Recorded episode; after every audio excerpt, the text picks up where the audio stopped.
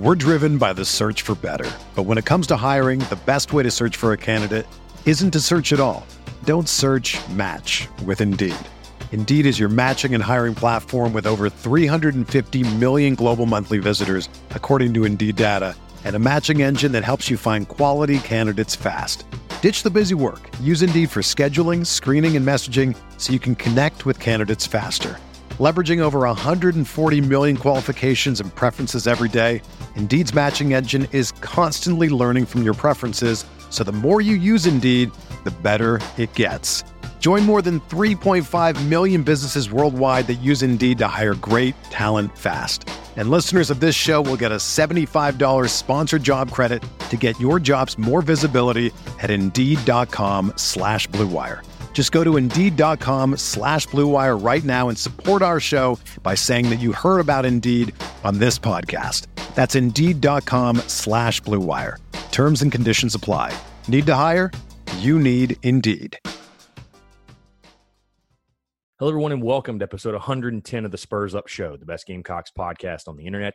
Got a packed show as Brad Crawford of 247 Sports joins me for part one of a two part series giving our game by game predictions for the Gamecocks 2019 football season. We break down the first six weeks of the South Carolina season as well as chat about the most important game this year, which three game stretch is toughest for USC, and much, much more. Also, have a fantastic interview with former Gamecocks All American safety Ko Simpson as we discuss his path to USC, being SEC Freshman of the Year in 2004, leading the SEC in interceptions in 2004 playing for both Lou Holtz and Steve Spurrier, his career in the NFL, life after football, and much, much more. Before we dive into all that, this is a podcast presented to you by our friends over at SeatGeek.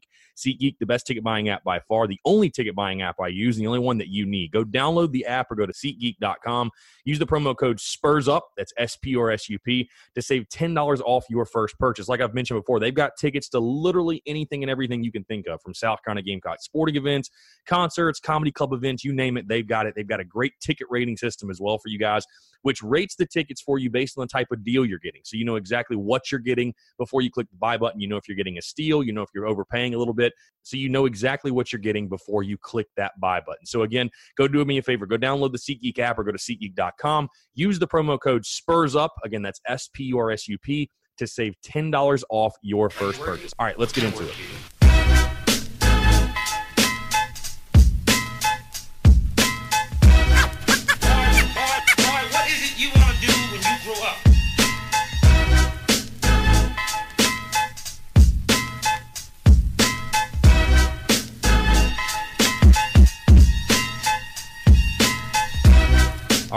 Chris Phillips, your host of the Spurs Up Show, coming to you as always. Have a very packed show. I'm very, very excited today. Going to be breaking down the South Carolina Gamecocks football season. We're getting ahead of it. Obviously, you're tuning in. This is the week before SEC Media Days. Obviously, football is practically here. We're just under a month away from fall practice and just over a month away from kickoff. Going to be breaking down game by game, and I've got a very special guest to help me do so. You probably know him very well. He's a national college ball writer for 247 Sports great at what he does and a good friend of mine. I'm very pleased to welcome Brad Crawford to help me, like I said, break down this 2019 South Carolina season. Brad, I appreciate you taking the time, man. I'm really, really looking forward to uh, talking some Carolina football and trying to make sense of this 2019 season. Yeah, thanks for having me, man. I'm uh, glad the off season is finally coming to an end. You know, I've been writing about football for six months now, but very soon the games will finally count, and all these predictions, half a year's worth, are either going to come to fruition or I'm going to have egg in my face. Yeah, and that's pretty much everybody at this point. Obviously, I'm bringing you on, Brad, as South Carolina fans listening will know you're a guy that's obviously you're up in North Carolina, but you're obviously very close to the South Carolina program. You you write about those guys a lot. You cover again nationally, but a lot of SEC, and again, you're around the program, so you're very familiar with it. So again, excited to talk Gamecocks with you. Before we get into breaking down specifically game by game, we've got some things we want to discuss some far as far as some talking points, if you will. And I want to start with you, Brad, because there's been a lot of this offseason talking about, you know, the schedule's been the main focus. I mean, the toughest, one of the toughest schedules, if not the toughest in college football. And really a lot of people talking with Will Muschamp going into his fourth season, the, the growth of this South Carolina program, the progress he's making on the recruiting trail. But, you know, I tell people, and I've told you this specifically in conversations off the air, that it's very, very easy in, you know, April, May, June to say, well, the schedule's tough. So if we go six and six, it's kind of a mulligan year for Will Muschamp. And this year's not really going to count. You know, 2020 when, is when South Carolina is going to break out. You know, all, all that offseason talk. It sounds sounds really good during the offseason, right? But when we get to December, if South Carolina goes five and seven or six and six, there aren't going to be any Gamecock fans boasting about how great of a season it was. But I'll ask you, what would you deem a successful season in 2019 for South Carolina and for Will Muschamp? Yeah, I think after that 28 to nothing loss to Virginia in the Belk Bowl, no Gamecock fan right now in July wants to mail it in and say that they'd be satisfied with a six and six season. You know, that's that's what we've been waiting the past six months to see is you know a refocused, re-energized, somewhat new roster go up against one of the nation's toughest schedules. I've got it as the top schedule in the country based on toughness, and I just think right now for for Muschamp to have success in 2019, uh, he has to get to a bowl game. That's that's the only failure that that I could foresee is if South Carolina finishes five and seven and does not make the postseason, difficult schedule or not. Um, I think this team is going to be too talented to finish with five wins or worse. You know, depending on which sport book is is your favorite. Um, some of these over under win totals this season have been anywhere from you know five to five and a half to six, and I think six right now is kind of the untouchable number for for Gamecock betters. But if you can find it at five and a half, uh, I'm pretty confident that at worst the Gamecocks will go six and six this year. Yeah, Brad. My, my, biggest thing going into this season, when people ask me, you know, what, are you looking for this season? What record as far as successful? I, you know, I, it's kind of a, I don't know. It's not a great answer, but I say I'm looking for progress. It's a very vague answer, I should say. I'm looking for progress, right. and what does that mean, right? Well, like you mentioned, I mean, making a bowl game obviously is something that needs to happen for Will Muschamp this year. Obviously, a lot of Gamecock fans come to me. I feel like every single week, and some of their questions revolve around you know, if we have a bad year this year, is Will Muschamp going to get fired? Now, it's a resounding no. But if South Carolina goes, like you mentioned, five and seven or worse, I mean, I, I think the conversation can always change, even though I don't see any scenario in which he was let go. I think Ray Tanner and Harris Pastides, or formerly Harris Pastides, but the athletics, the administration sure. really bought in on Will Muschamp. I know you would agree with that, but I want to see progress. And I think that word is just interesting because – it's kind of the same conversation people were having last year before the season, which is this is going to be the best team that Will Muschamp has fielded at South Carolina. There's no question. The most depth, the most talent, but because of the schedule, it may not show up in the win loss column. But what I would sure. argue to you, Brad, is that you know, even at making a bowl, a six and six, or again, even a seven and five, I mean, is it really going to be good enough for South Carolina fans to go through a season beating the teams you're supposed to beat, losing to all of the ranked opponents. That's something you've touched on a lot, obviously, with South Carolina's horrible record against ranked opponents. I mean, is it really going to be good enough in 2019, do you think, for Gamecock fans to just go through a season beating who they're supposed to beat and losing to all the good teams? I mean, I think a lot of fans, you know, those that maybe aren't as close to the program as some, you know, they they deem a step in the right direction where it has to be a game or two better than last season. And I just don't see that. You know, college football, especially someone like me who always picks, you know, these when when I make projections, Chris, I I, I go through, you know, bowl picks in June and, and final four picks five months out.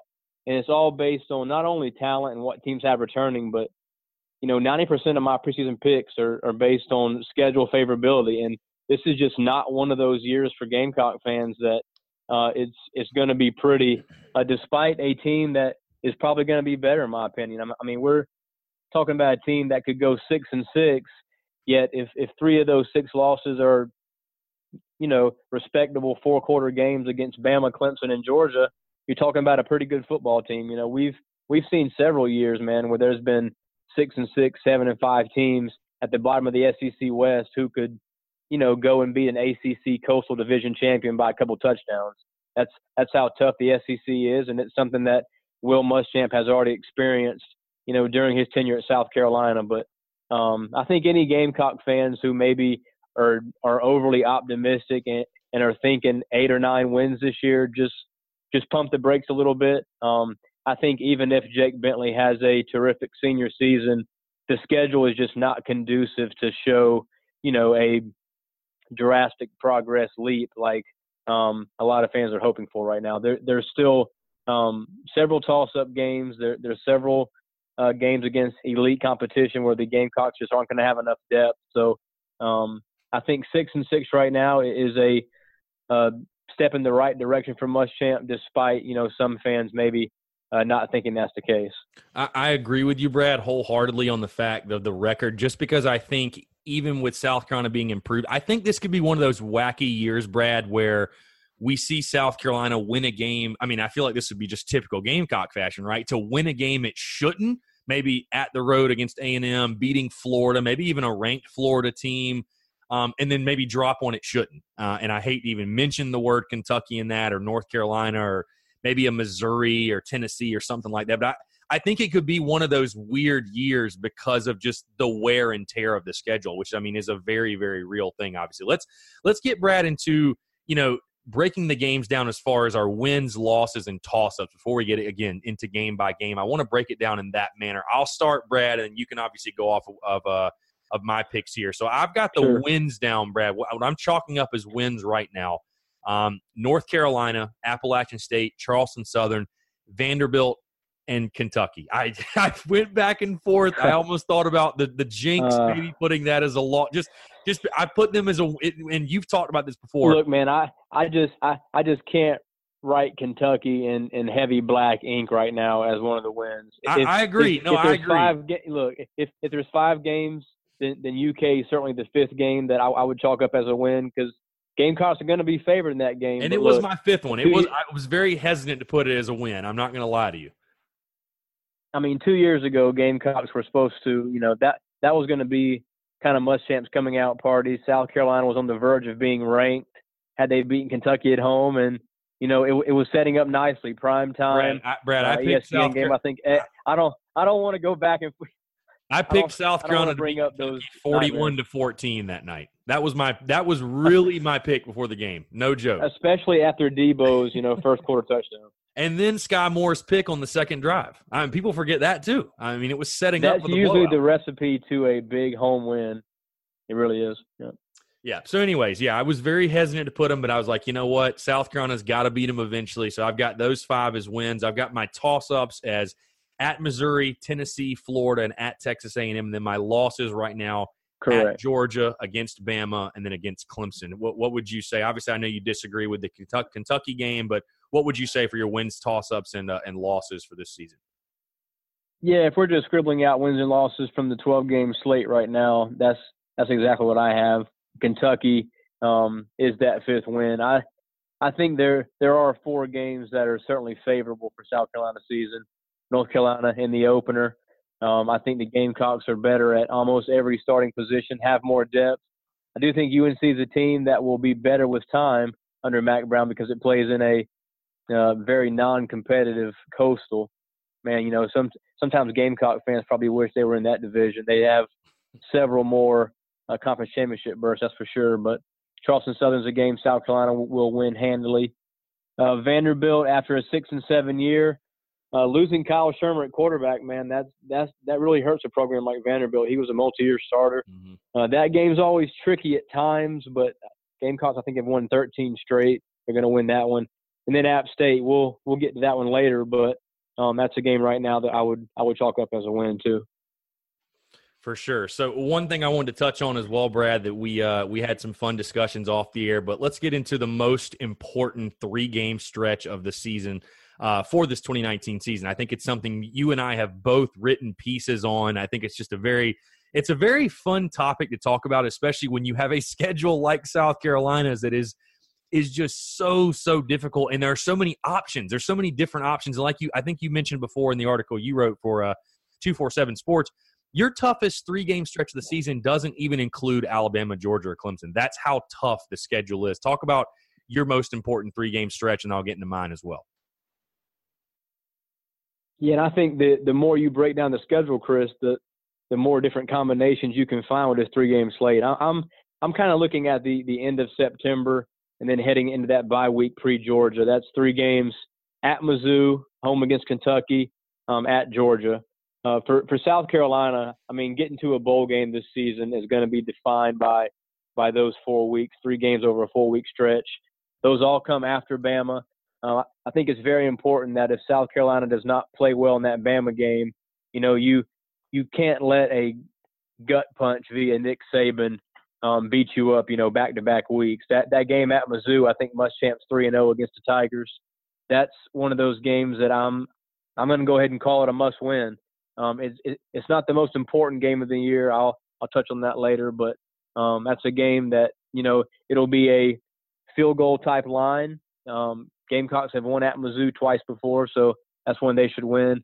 Um, you know, and and then they get that Kentucky game sandwiched at home between Mizzou and Georgia. Um, all Gamecock fans want to beat Kentucky, and and let's face it, man. And some Gamecock fans hate to hear me say this, but until South Carolina ends a five-year skid against the Wildcats, it, you know this this program cannot pretend that it's heading in the right direction if it can't beat a team that you know every fan from South Carolina down to down to Key West, maybe there's some fans down there. Every fan on the East Coast who supports the Gamecocks uh, believes that this program is better than Kentucky's, but they haven't shown it on the field. So, and until they show it in the SEC East standings and and on the field, um, it's a it's kind of the elephant in the room for Will Muschamp, and um, he hasn't been able to beat Kentucky yet.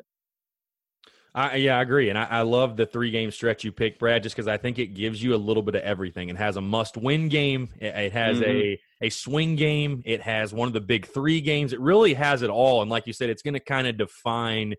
Um, I mean, especially again talking about Kentucky, I agree with you 100 percent that South Carolina cannot pretend it's headed in the right direction as a program if it loses Kentucky for a sixth straight year at home after the Cats have lost Benny Snell and Josh Allen. They're just that that will be. I, I, hate to say, and we'll get into that game more in just a second. But that'll be the writing on the wall. I feel like for the Muschamp era. But uh, um, yeah, my, my my most important three game stretch, you know, Brad, I went a little bit of a different direction just because.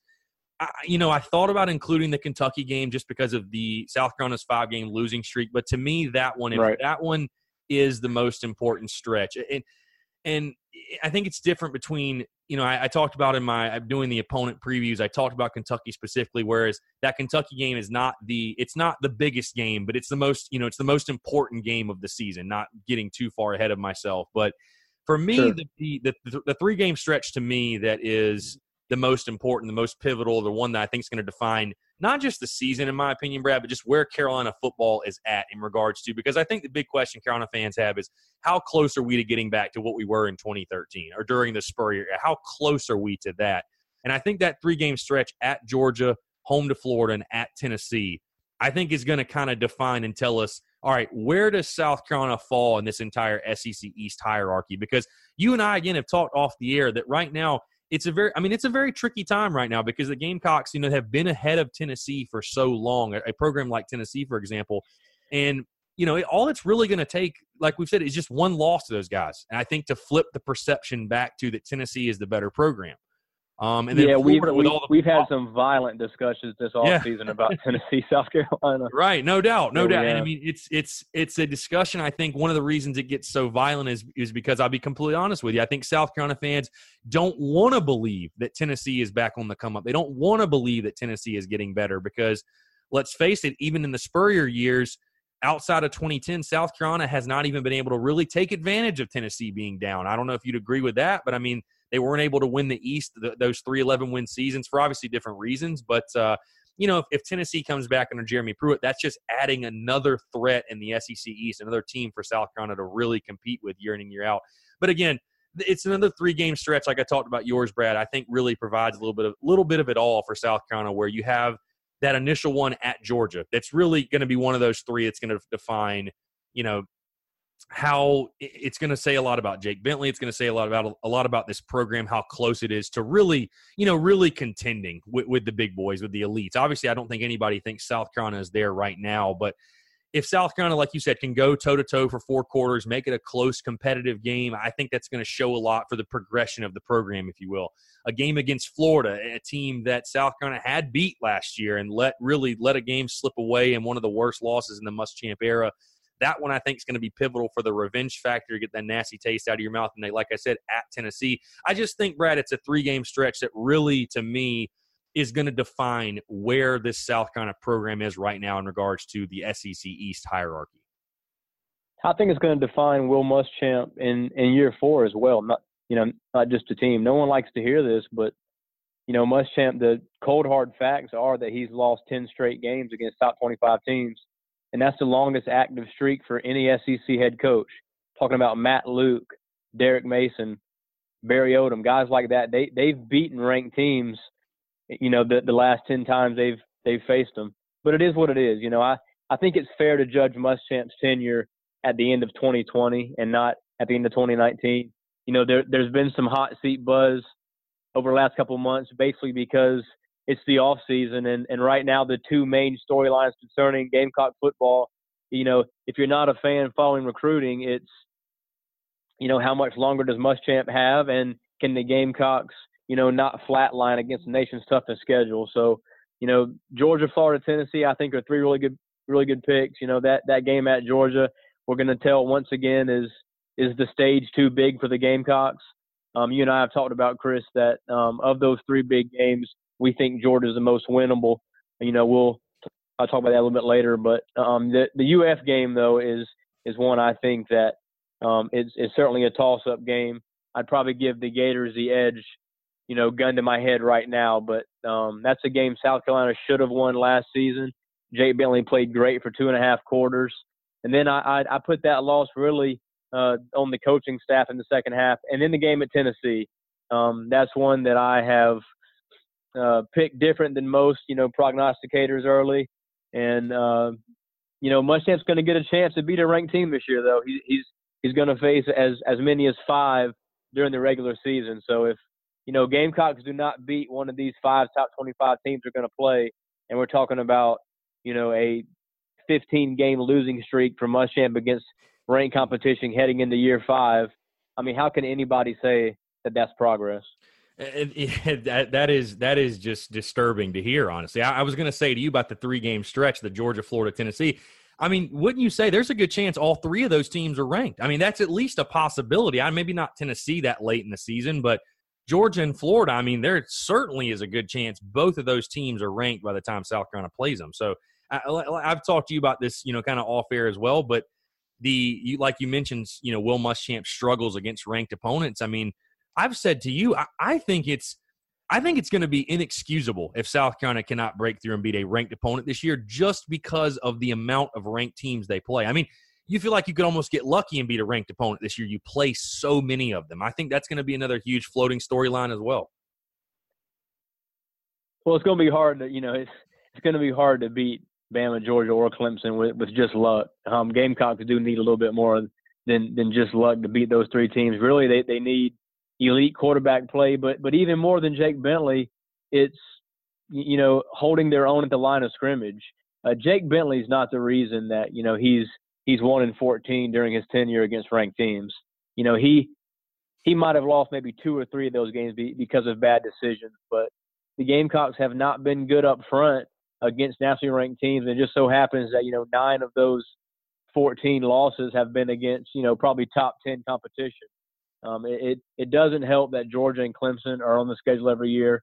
Both of them are obviously national title favorites now uh, during the last few seasons. So um, I was actually asked last week, you know, is is there heat on Muschamp because of Clemson's success? And I think it's it's a fair question to ask. Uh, it's somewhat un, unfair because you know Clemson does not play the same schedule the Gamecocks do, but um, you know right now Clemson is just lapping South Carolina in recruiting, and that that has certainly shown, you know, during the last four national title games. So um, I'm with you that that Muschamp needs to beat a ranked team this year because of the sheer number of teams he faces. But um, if that happens, I think the best chance would be either at A&M in November. Uh, Gamecocks always play the Aggies tough, but it's a team that they can't beat for some reason. And then, you know, that, that home game against Florida, um, I think matchup wise, the Gamecocks are going to be pretty good against the Gators. Yeah, and getting back to the uh, the comment you mentioned, Brad, about the entire line of scrimmage, I 100% agree with you. Uh, I, I, would ar- argue that's why South Carolina's lost five in a row to Kentucky. They've just been physically whipped up front. And uh, I know you Agreed. cited this. I know you cited this stat a little bit ago, but Phil Steele's magazine that came out, the Gamecocks, 20 and four when they rush for over 100 yards under Will Muschamp. I mean, that's simply just winning the line of scrimmage. So, I mean, it's the, the proof is in the pudding. The proof's in the statistics. When South Carolina wins up front, they normally win the game. So um, let's move into, Brad, something we've been talking about the big three games Clemson, Georgia, Alabama. Um, South Carolina fans obviously struggling with coping. You talked about Clemson's success, Georgia's success, and then you add the Alabama Crimson Tide to the schedule, which the game's in Williams-Brice. It's going to be a 3:30 kickoff on CBS, and a game that um, I think is it's it's a very weird perception right now of Alabama because the last we saw them, they were getting shellacked in the national championship by Clemson. But I warn people not to sleep on the Crimson Tide. We know how Nick Saban and his team comes out after losing uh, a national title game, especially in the in the fashion they lost. Let's talk about the most winnable game of those big three because I think that would I think you win one of those big three, Brad, unless the rest of the season just falls apart. I think South Carolina fans would be close to already calling it a successful season if you can pull off an upset in one of the big three. I know we teased a little bit earlier, but which would you say of the big three is the best potential for an upset? I think you're exactly right. You know, you you beat Georgia on the road in October. You know, you're you're talking about going from six and six to potentially eight and four if you can get another one of those wins. You know, with momentum from that game. Um, I think of those three games, though, uh, Alabama is definitely the toughest game. Um, I do not see the Gamecocks uh, keeping that one too close. Uh, I think right now Bama's an 18 point favorite. That's the first line that I saw.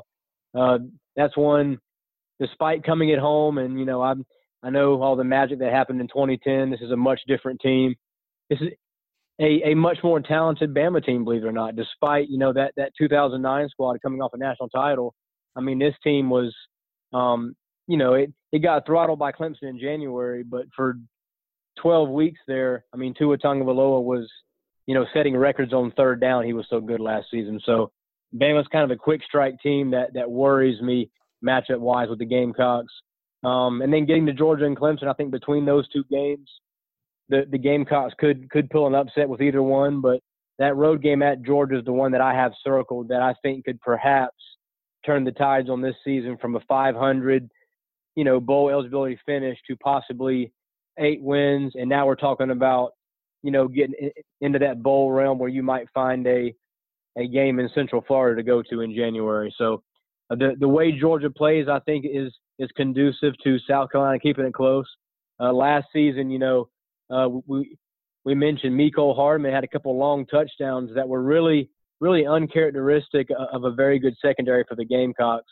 Uh, he got he got behind two safeties twice and turned that game into a rout. Um, Gamecocks never recovered either after that early pick six off the hands of Rico Dowdle. So uh, Gamecocks going to have to prove that the spotlight is, is not too big in Athens, but they've won there before. And, you know, Jake Fromm's 13 and 0 at home going into his junior season. So it'll be interesting to see if uh, South Carolina can keep that one close and, you know, maybe have an opportunity in the fourth quarter to win the game. Now, Brad, this is definitely one that I've been torn on. I first off want to say I agree with you about Alabama. I, I know that it's. I think the over under on amount of times highlights from 2010 are played during that week is at about a million.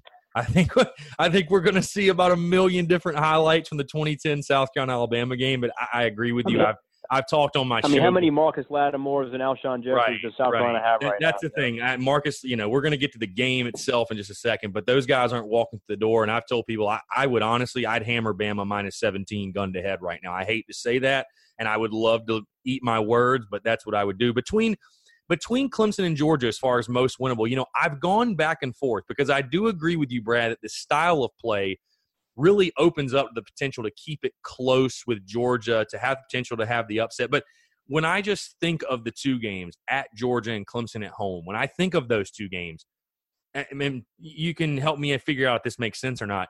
I think matchup wise and style of game wise, like you said, I think the better potential is for Georgia. But as far as just purely pulling an upset, when I look at the two who I feel better about, it's Clemson. I, I, just because I think it's because of the game being at home. I fully expected to be a night game at Williams-Brice Stadium, and I know it didn't. It didn't go well the last time Clemson was in town. Everybody was hyped up for that one. South Carolina was an eight-win team. I believe they were eight and three. They had just cracked the top 25, and Clemson came in and really dominated the football game. I would argue this is a much better team from that 2017 team, and we saw you know, we saw what Jake Bentley did to Clemson's defense last year, which I think is going to give Gamecock fans hope that, you know, I don't expect Jake Bentley to pass for 500 yards again, but that maybe he can have success against that Clemson defense. But when I look at the two games, I feel better, I think, about the matchups and the style of play keeping South Carolina in the game against Georgia. But I feel better about actually winning the game and pulling the upset against Clemson at home. Does does my logic make any sense there?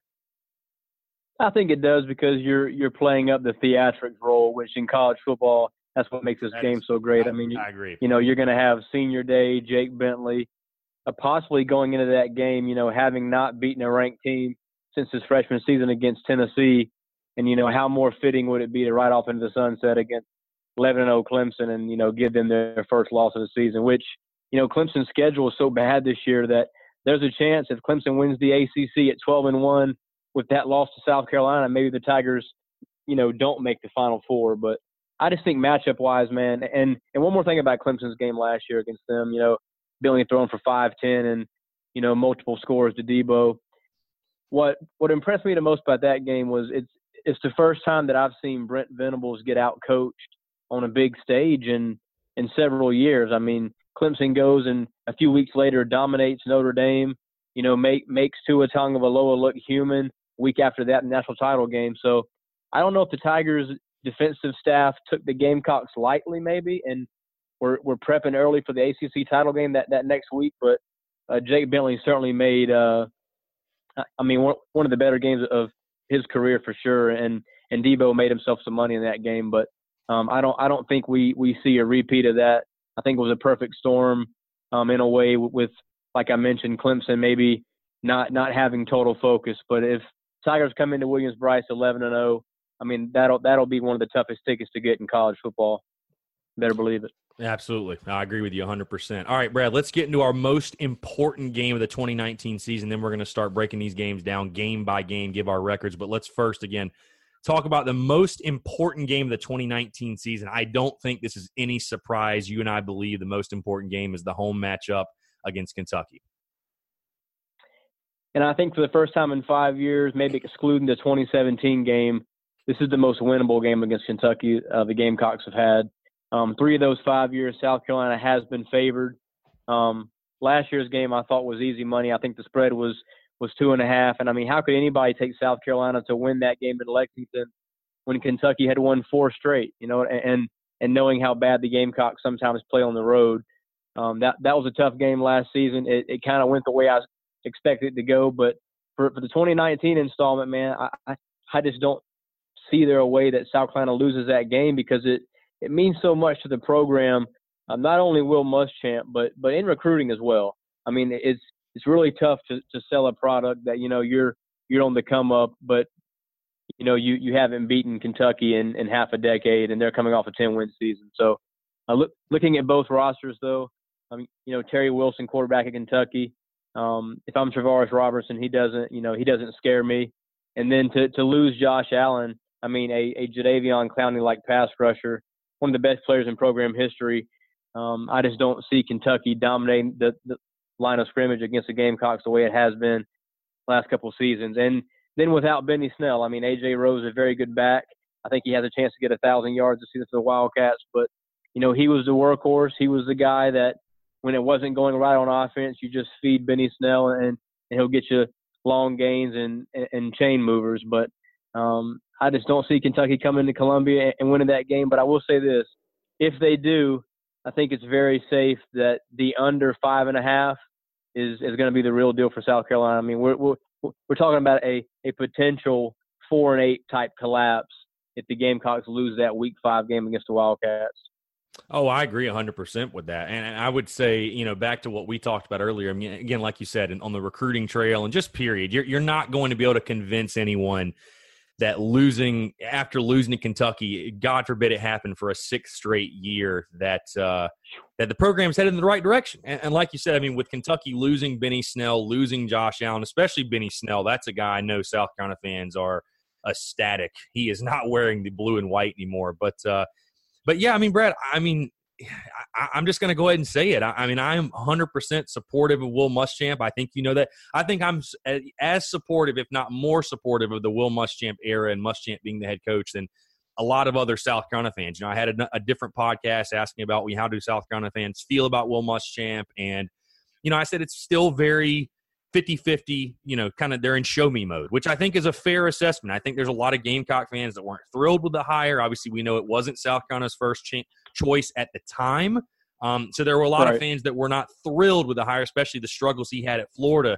But I think that again, with the progress we talked about earlier, that if they can have a decent season this year, it's going to show progress, and people are going to start to believe in you know believe in what this program is building. But yeah, Brad, with another loss to Kentucky, I mean, even I will start to question: Is Will Muschamp the guy for this program? I just don't know how you can justify. it. I really don't.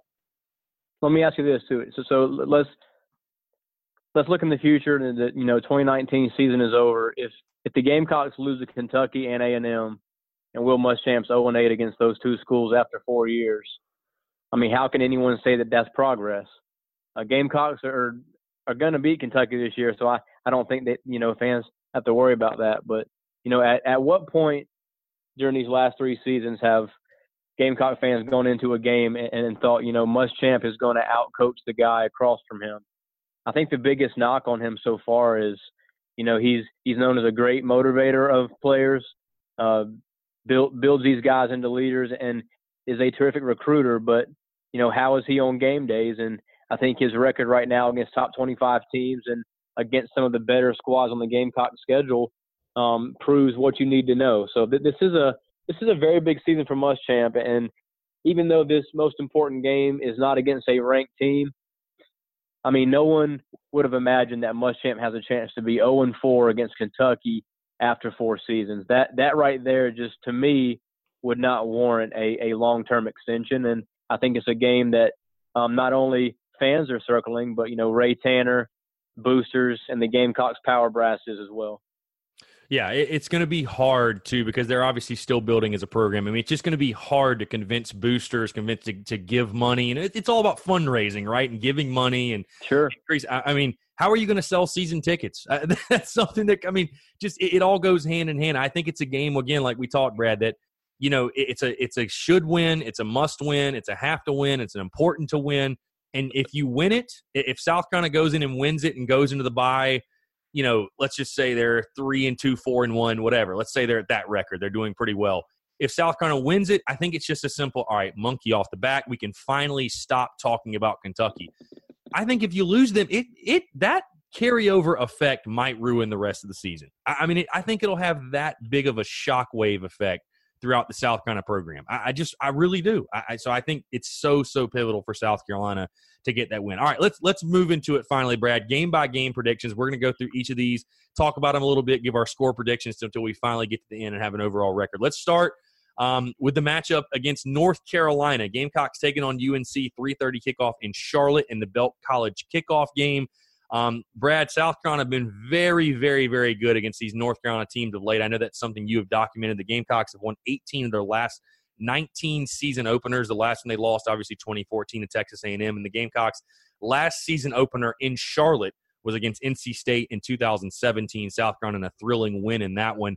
Um, I know the line in this one, Brad, has opened up. Gamecocks seven and a half. I, I, I personally feel like that's maybe a little bit low. I think there's a little bit of the Mack Brown aura, if you will, his return to college football coming back. But uh, how do you see this game playing out? Because I'll be honest, I'll go ahead and give you my score. I've got South Carolina winning this one 27 to 10. I, I just, I think South Carolina is going to really be able to attack North Carolina defensively. I'm actually ver- pretty high on the South Carolina defense coming into this season. I think they have as much athleticism, as many playmakers as they had on that side of the ball since 2013 to be honest with you. But uh, I think they'll be in the backfield all day. There's a good chance UNC starting a freshman at quarterback, and I think. You know, 27 points is okay, but I think South Carolina the first couple weeks, at least, Brad is going to be kind of getting used to life without Deebo Samuel, sort of feeling it out and figuring out who is that go-to playmaker. But I mean, I guess my question to you, Brad, obviously besides your score prediction, I mean, the seven and a half.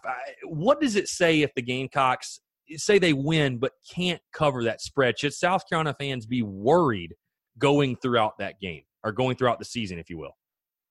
I don't think they should be worried, you know, based on how, you know, Gamecock fans, all of our listeners know that every now and then season openers, despite South Carolina being successful in all of them, you know, there there's several, you know, hold your breath moments. Um, you know, from from Connor Shaw's failed start against ECU to you know Garcia coming in and and saving that game to the seven to three game in in Raleigh against NC State about nine or ten years ago. I mean, there's several season opening games that maybe aren't the blowouts that that people expect, and, and you have even, to just kind of. uh, even even Steve Spurrier's first game against UCF, twenty four to fifteen. I remember that was a really close. was that a Thursday night game? that too? was the Thursday night. Yep. I remember watching that one. Yeah, I mean, th- th- this is a game that, like I mentioned in the beginning, that you know South Carolina i- is better at almost all 22 starting positions.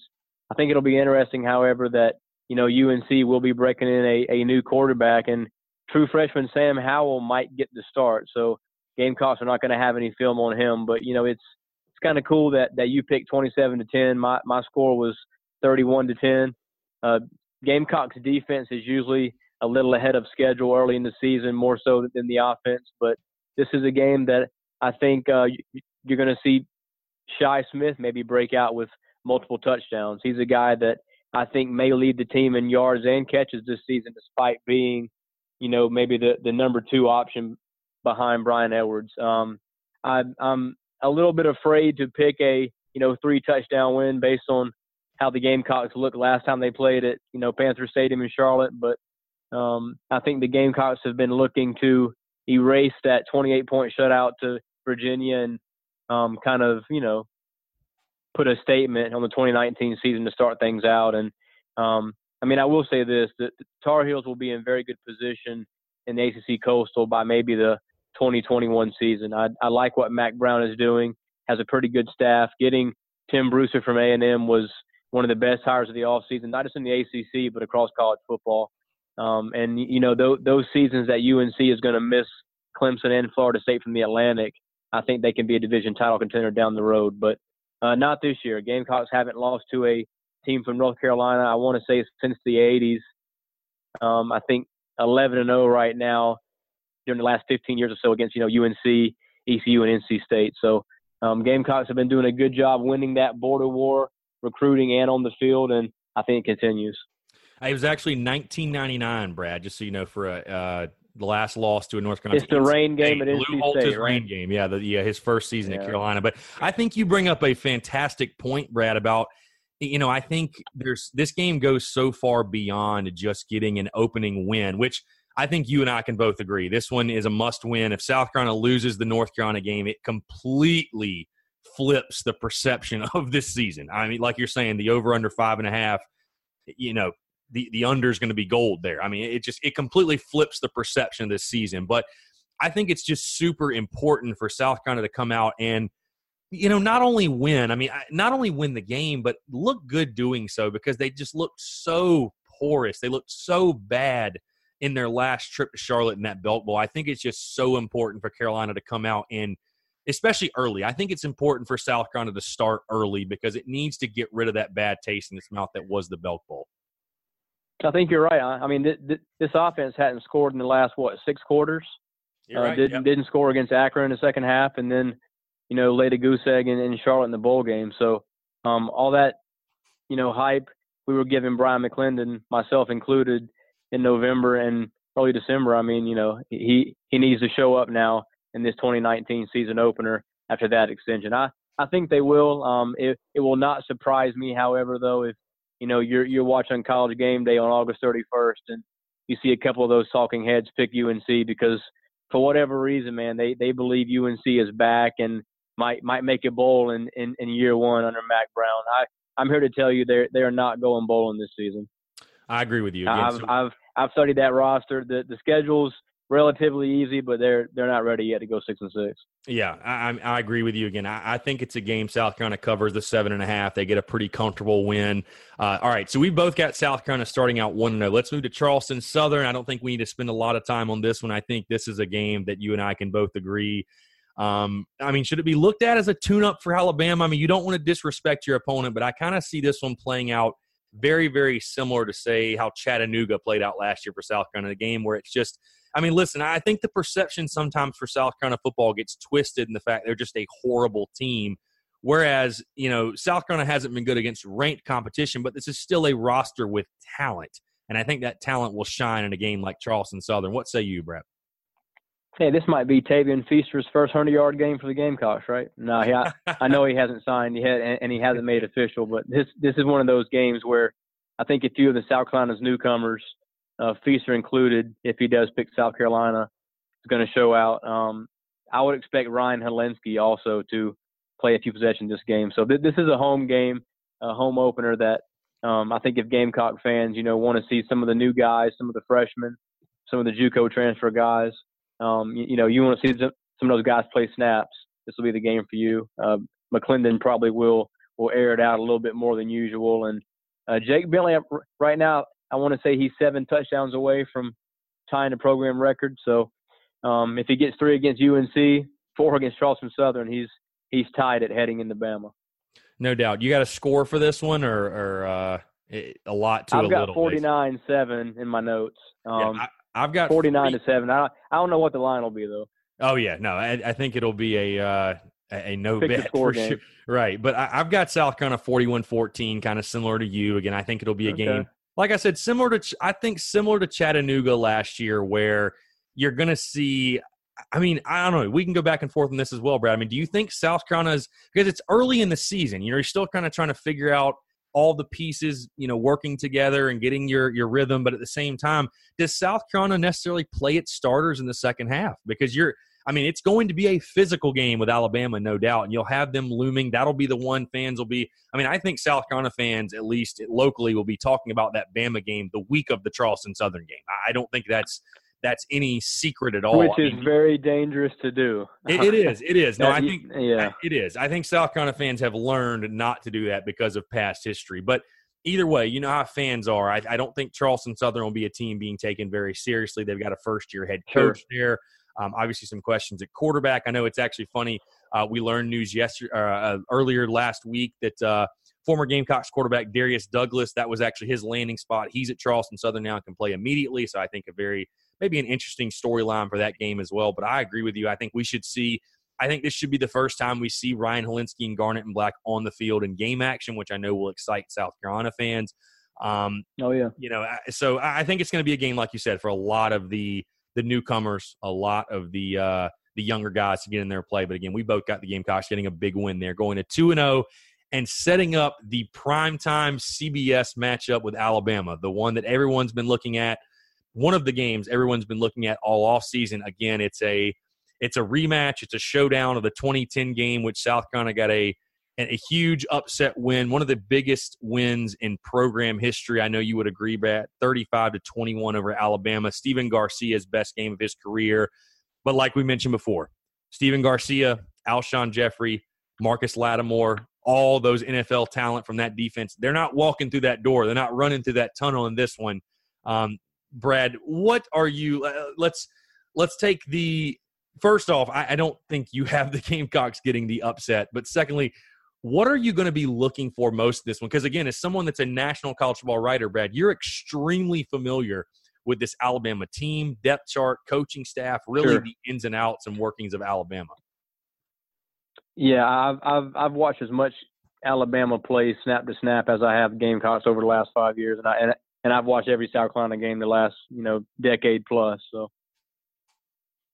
no doubt. So like when I, you look, go ahead. Like I know the the conditions will be there. You know, sell out on CBS.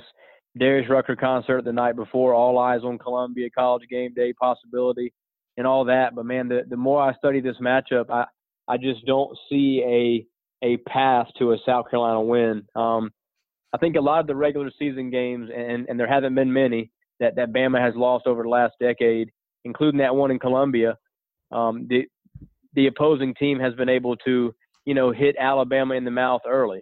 So it, if we're seeing a situation where maybe the Gamecocks get the ball first and are able to go ahead seven nothing, um, Bama's rarely rattled, but in a road environment, um, Alabama is beatable, and that's that's kind of the key situation there. Um, after the first quarter, uh, Bama, Bama, last season I think Bama was, I want to say nine and three or so against the first quarter spread, and and these were spreads of like ten and fourteen points. So they were they were great at getting up on teams and, you know, giving you the business in the first half. So um, Gamecocks have to keep this a game after the first quarter, and I think if they can go into you, you know halftime down a score or less, uh, anything can happen after intermission. Yeah, I was going to say, Brad, how important do you think it is in this game? Because again, this is going to be. You talked about all the records against ranked opponents and South Carolina, the lights seeming just to be too bright for the Gamecocks in these type of games as of late. I mean, this is going to be the first test. This is going to be the first opportunity for South Carolina in 2019 to to change that narrative. I mean, obviously, again, I don't think it's sure. realistic to come into this game and say South Carolina's for sure going to win that one. It's primed for an upset, the perfect scenario. But I mean, how important is it for South Carolina? Again, on a national stage, I have to feel like these are the type of games that, you know, I know rec- in recruiting and recruits don't necessarily pay that close of attention to on field results. So a lot of different factors go into it. But for the perception of South Carolina's program, I mean, how important is it in this one on a national stage in Columbia to maybe not win the game, but at least make Bama sweat for three quarters? I mean, I think a win in this game would would be a you know 45 to 34 type loss. I mean, to be honest with you, that would that would cover the 18 points. It would be probably a respectable showing from Jake Bentley in that Gamecock offense. And look, I mean, South Carolina is not going to shut down Alabama offensively. You know, they're they're going to have to avoid those back-breaking plays that Tua to Jerry Jeudy, the Biletnikoff winner from last year, did so many times. I mean, on on third and twelve, you have to get Alabama off the field when third and twelve last season was was Tua's bread and butter. Um, I mean, he he had an absurd passer rating on on third and long last season, and that's where Bama kills you. You know, Jeudy in in one step can get by safety and go 75 yards. So, you know, the a few things we know going into this game. South Carolina is not going to be able to run the football no matter who they have back there. Nobody runs the ball in Alabama. They they've been the most dominant team against the run over the last decade. Saban prides himself on that. But like I mentioned earlier, if the, the Gamecocks can can avoid the, the crucial giveaways and you know giving Alabama short fields, they they have to keep it close and, and you know make Alabama have these 10, 12 play long scoring drives. If they can do that and you know Bama scores maybe 35 or fewer points, um, I think it'll be respectable and, and they can cover. But my, my final score right now is is 45-20. Um, Alabama's a team that I've I've got finishing unbeaten during the regular season and and meeting Georgia and Atlanta for the East. So um, they're they're very good uh, talent wise. Obviously, probably seven or eight first round picks out of this start in 22, which is absurd and and w- would be a new college football record. So um, this is the best Bama team uh, possibly Saban has had. And going against the schedule this season, Bama's win total right now is 11 and a half. I'd I'd probably put a hundred bucks on the over. They're they're going to be that good. For sure, and I, I, think it's a a very respectable score prediction. Just some stats for you going in this game, Brad. South Carolina, they've actually won three of the last five in this series. Um, but I thought something very interesting. South Carolina's lost their last five SEC home openers. So this would be the sixth straight SEC. Wow, that's surprising. Loss if the game, yeah, especially when you think back to um, how the mighty have fallen, right? Right, exactly, exactly. Go from an 18 game winning streak at Williams Brice to that stat. Um, I agree with you though. I, I, just think Alabama's got too much. I'm going in this game. I, I don't want to say with low expectations because I, I do. I will say I'll be in the building. I'm going to expect South Carolina to compete. That, that's just I don't think it's asking too much of this South Carolina team, at least early, to ride a wave of emotion and come out and compete. But Alabama has too many athletes. Bama is the team that I will be honest with you, Brad. I think Bama is the team that scares me the most on the South Carolina schedule. I'm just I'm not buying I agree. I'm not buying the hype that Alabama is oh the the dynasty is over. Clemson's taken over college football. Once someone very wise once told me you never get rich betting against Alabama, and I would not bet against Alabama here. I've got Bama winning 38 to 17. Um, so covering the spread there, I, again, I just think Alabama's got too many athletes, and you know, not to pour it all on him, like you mentioned, Brad. But if we know South Carolina's not going to be able to run the football, and putting the game entirely on Jake Bentley, we've seen how that's worked out in the past, and I don't expect it to work out very well this time either. So I think Bama something to watch too. It, um, Saban is 16 and 0 against former assistants, and Will Muschamp, one of his former assistants. I I think yep. Saban's going to play three former assistants this year too, so um, that'll be interesting. The the two coaching staffs have very good relationships, and this is not a game where if you know it's it's 35-7 at half, that'll that'll be closer to the final because Saban's not a not not the kind of coach who's going to run it up. Right. No doubt. No doubt. So we've got the Gamecocks going two and one into a game you mentioned, Brad, is a pivotal, can, I think can certainly be looked at as a must win in a game that could define the 2019 season. That's South Carolina's road trip to Columbia, Missouri, the Battle of the Mayor Cup. The Gamecocks, like you mentioned, have won three in a row in this series. Uh, Missouri obviously breaking in new quarterback Kelly Bryant after Drew Lock's departure to the NFL draft. Um, you know, simply put, Brad, I'll ask you who wins this one. I think again, this is one of those swing games that if South Carolina is going to exceed expectations in 2019, it's got to find a way to go on the road and pull this one off. Yeah, and I've got South Carolina winning 28-24 um, in in one of those must-win situations. I think if the Gamecocks are going to get to a bowl game, this is one of those five swing games, toss-ups, whatever you want to call them, that we we spoke about earlier. You know what? What's very interesting though Mizzou could lose this game and still be six and one with without much issues going into Georgia game. You look at Missouri's schedule this year, man. This is the kind of schedule where if South Carolina had it, we're talking about possibly a nine or ten win team. I mean that that's that's what you know schedule favorability. That's the role it plays with in the SEC every year. Um, Mizzou's not going to leave home, but only once the first seven weeks of the season not going to play a ranked team until November when they travel to Georgia. So if I'm Barry Odom, I'm I'm thanking my lucky stars right now because I'm going to look pretty good with Kelly Bryant at quarterback, even if I lose to South Carolina at probably six and one going to November. So um, if if there's an over under win total bet um, that I, that I like in the SEC this season, Mizzou at six and a half right now, just it it seems like it's way too low. The the schedule there there's five or six automatic wins on it already. Um, if Mizzou were to beat the Gamecocks, there's your seventh win to hit the over. So I'm I'm picking South Carolina because I think Muschamp has a beat on Mizzou and is is doing well in this rivalry. But um, outside of this pick, though, Mizzou over six and a half wins. I'm I'm giving that one out. That's a that's a freebie for you. It, Brad, am I? I feel like every single. Uh, I'm going to go. I know through, you're not sold on Mizzou, man. No, no, no. no I just want to tell you, I'm going to go through the beginning of the schedule. I was actually going to go on something different, not specifically their team, but the schedule you were talking about. Mizzou plays at Wyoming, West Virginia without Will Grier, I should mention. Southeast Missouri, South Carolina. They have a bye week. They play Troy, Ole Miss, at Vanderbilt, at Kentucky, and then a bye week before Georgia. I feel like Brad every single year Missouri That's Christmas morning, right? Right. Well, yeah. Like I, every single year, Missouri. I don't want to say they're like overinflated, if you will, but they start out three and 0, 4 and 0, 4 and one because they play four cupcakes to start the season in non-conference. Is that? I mean, I know that there have been some SEC teams. I think there's been like a running joke that Florida plays nobody in non-conference, and maybe Alabama schedule soft. But I mean, I could argue Missouri schedule's as soft as anyone I've seen in college football. They play absolutely no one in the non-conference that's why Drew Lock and Maty Mauk would have, you know, SEC leading 20 touchdown passes after week four the the last five or six seasons. I mean, you know, they don't they don't play anybody in the non-conference like you mentioned. West Virginia has a new head coach too.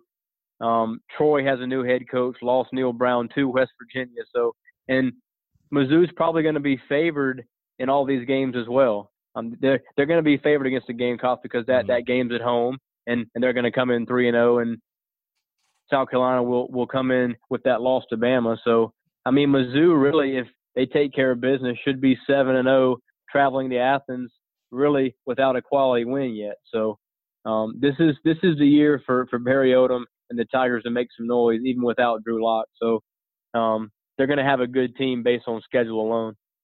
What did you say your score prediction was, Brad? Was it twenty eight to twenty four?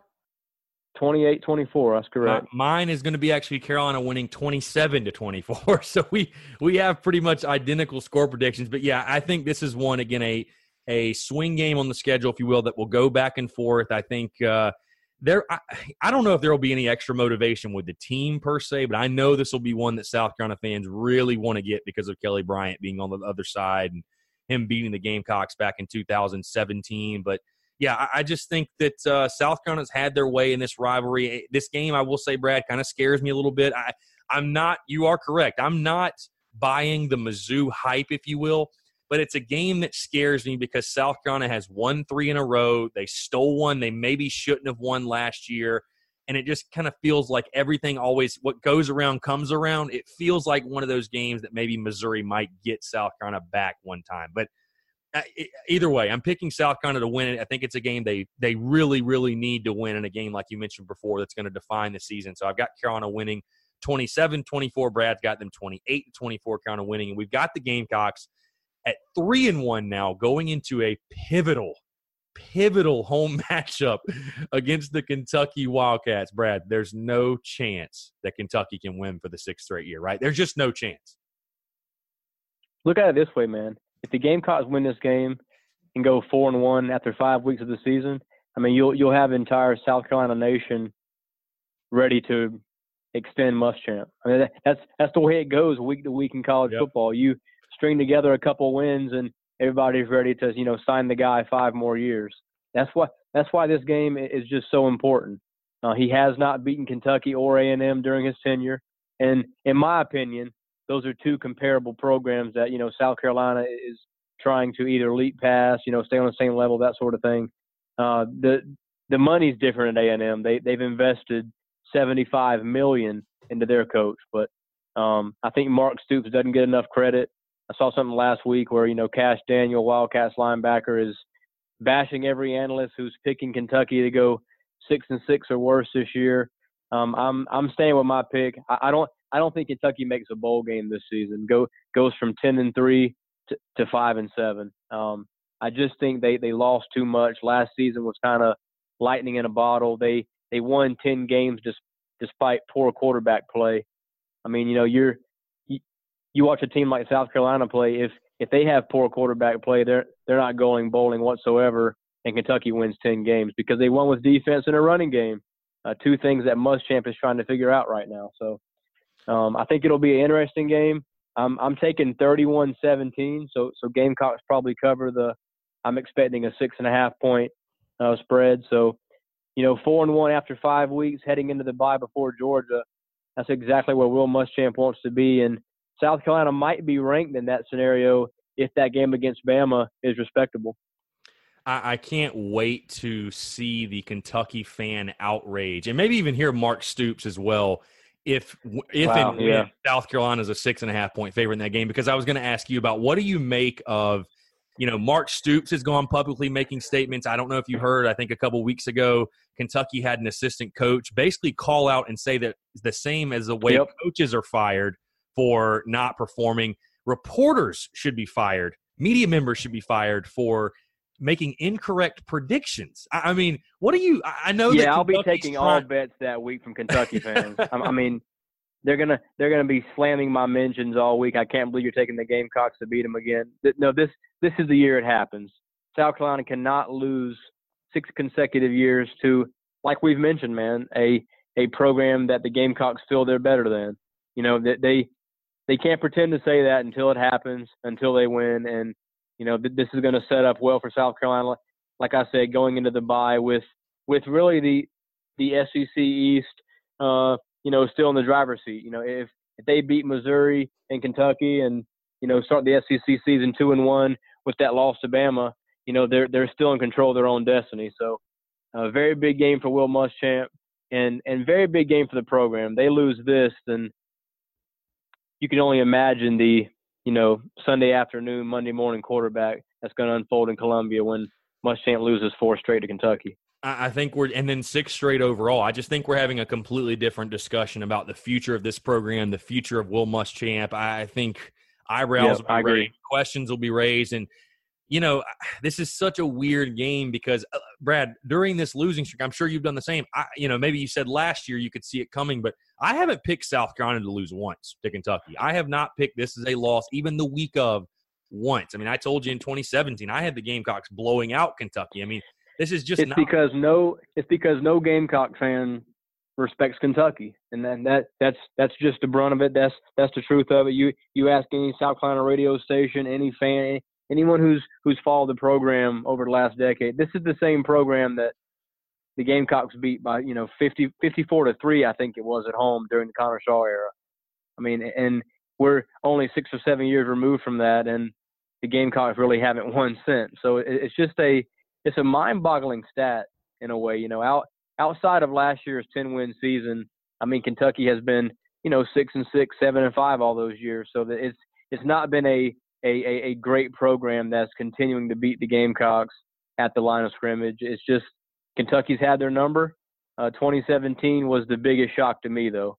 The Gamecocks were a touchdown favorite in that game, and I think all Gamecock fans went into that one thinking uh, Muschamp's going to roll tonight, 38 to 10, and you know the Gamecocks are back, and that's just not what happened. And you saw uh, Mark Stoops took that win to his advantage and had a 10 win season the year after that. So right now, Gamecocks and, and Wildcats are on the same level.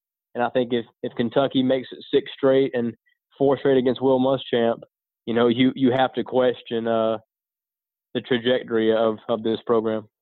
Brad, I don't want to spend the entire show obviously talking about Kentucky, but I'll ask you this because last year that played out this way, and there was an injury late in the game. But Jake Bentley did not play well in this game last year. Let's not sugarcoat it. He he he. The receivers, no, the offense didn't play well, but Jake Bentley did not play well again. It goes on his stat line, and people are going to blame the quarterback, obviously. But I'll ask you this: If Jake Bentley, if South Carolina, God forbid, does lose a six straight time to Kentucky, and Jake Bentley plays poorly again what does it say in your mind? Because again, it's one thing to have a have the record he has against top 25 opponents and if he even if he doesn't beat a top 25 opponent this year as bad as it'll be it's one thing to say that and look at that record but if Jake Bentley is to play bad in this game and lose to Kentucky and be winless against Kentucky I mean what does it say about his his legacy his tenure as quarterback at South Carolina I don't think there's, there's ever been a three-year Gamecock starter who has lost every game in Kentucky, has there?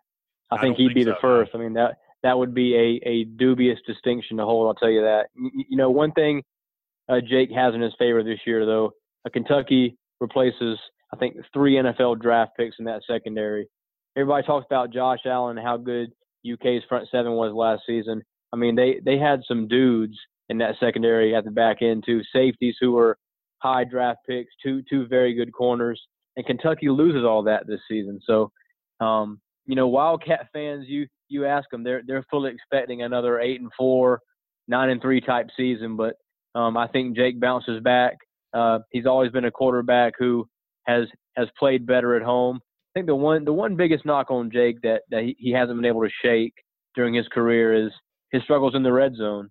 That that's one time that you know all all Gamecock fans, media alike, hold their breath when South Carolina is inside that 20 yard line knocking on the door. Jake at times gets a little trigger happy and, you know, tries to fit balls in windows that aren't there. So um, they're going to have to be good in the red zone against this team. And, you know, if, if Jake has a very good, you know, 300 yard, three touchdown type game, um, I think a lot of fans will forget the uh, previous losses to the Wildcats. Agreed. And I'll go ahead, Brett. I've got Carolina winning this one as well, actually 34 to 20. So, again, our score predictions are very, very similar. I, I agree. I think it's just a game going into this week. Everyone's going to know how important that game is to win for the trajectory of the program, like you mentioned. I think South Carolina will come out ready to play. And it wouldn't surprise me to see South Carolina really just establish that from the, the opening snap. This game not being close for a while. Um, I, just I just fully expect a focused South Carolina team coming out ready to play because I think South Carolina just knows it can't lose that game against Kentucky. All right, so that'll do it for part one of the two part series breaking down the Gamecocks 2019 football season game by game. I know you guys uh, are probably anxious on the edge of your seat as we have South Carolina four and one uh, through the first five games of the 2019 season. Obviously, you'll have to wait till Thursday for part two to drop. Um, but obviously, I wanted to get you guys involved. I put up a video uh, Saturday afternoon, basically just asking Gamecock fans to call in, leave questions, leave their responses. Really curious to hear how Carolina fans think the 2019 football season is going to go. And you guys did not disappoint, obviously. A lot of good questions, some good voicemails as well. So I'm just going to dive right into it. Let's start uh, with the voicemails here. Hey, this is Zane. Zane underscore Squint two on Twitter. Um, just want to talk about the season. I'm mostly, mainly the most important game of the year. Definitely, probably going to be a lot of these, probably beating the dead horse, uh, but definitely got to be Kentucky. Also, five years in a row, this is Muschamp's fourth year, so Muschamp is 0 3 versus Kentucky at South Carolina right now. They've lost a ton of key guys, and really, to me, an unproven quarterback even though he's been there a whole year. Um, you know, we and you got like I said, you got him at home. There's no way on earth Kentucky should be South Carolina six straight years, especially in Muschamp's fourth year. Um, it's all about winning, you know, the games that you gotta, you know, you're supposed to win. Um, you can't come out against Kentucky, you know, play real pissed off. You know, a lot of these, none of these guys on the roster ever beat Kentucky. So you got to come out and play pissed off. Like, hey, we're not going to let this happen this year. We're standing on the ground. We're going out there and we're playing, playing some ball. You and Jake Bentley, you know, um, he didn't play against Kentucky his freshman year, but has lost to his sophomore and junior year. So you being Jake Bentley, you know, you got to come out ready to fire. Like this, this, this isn't happening.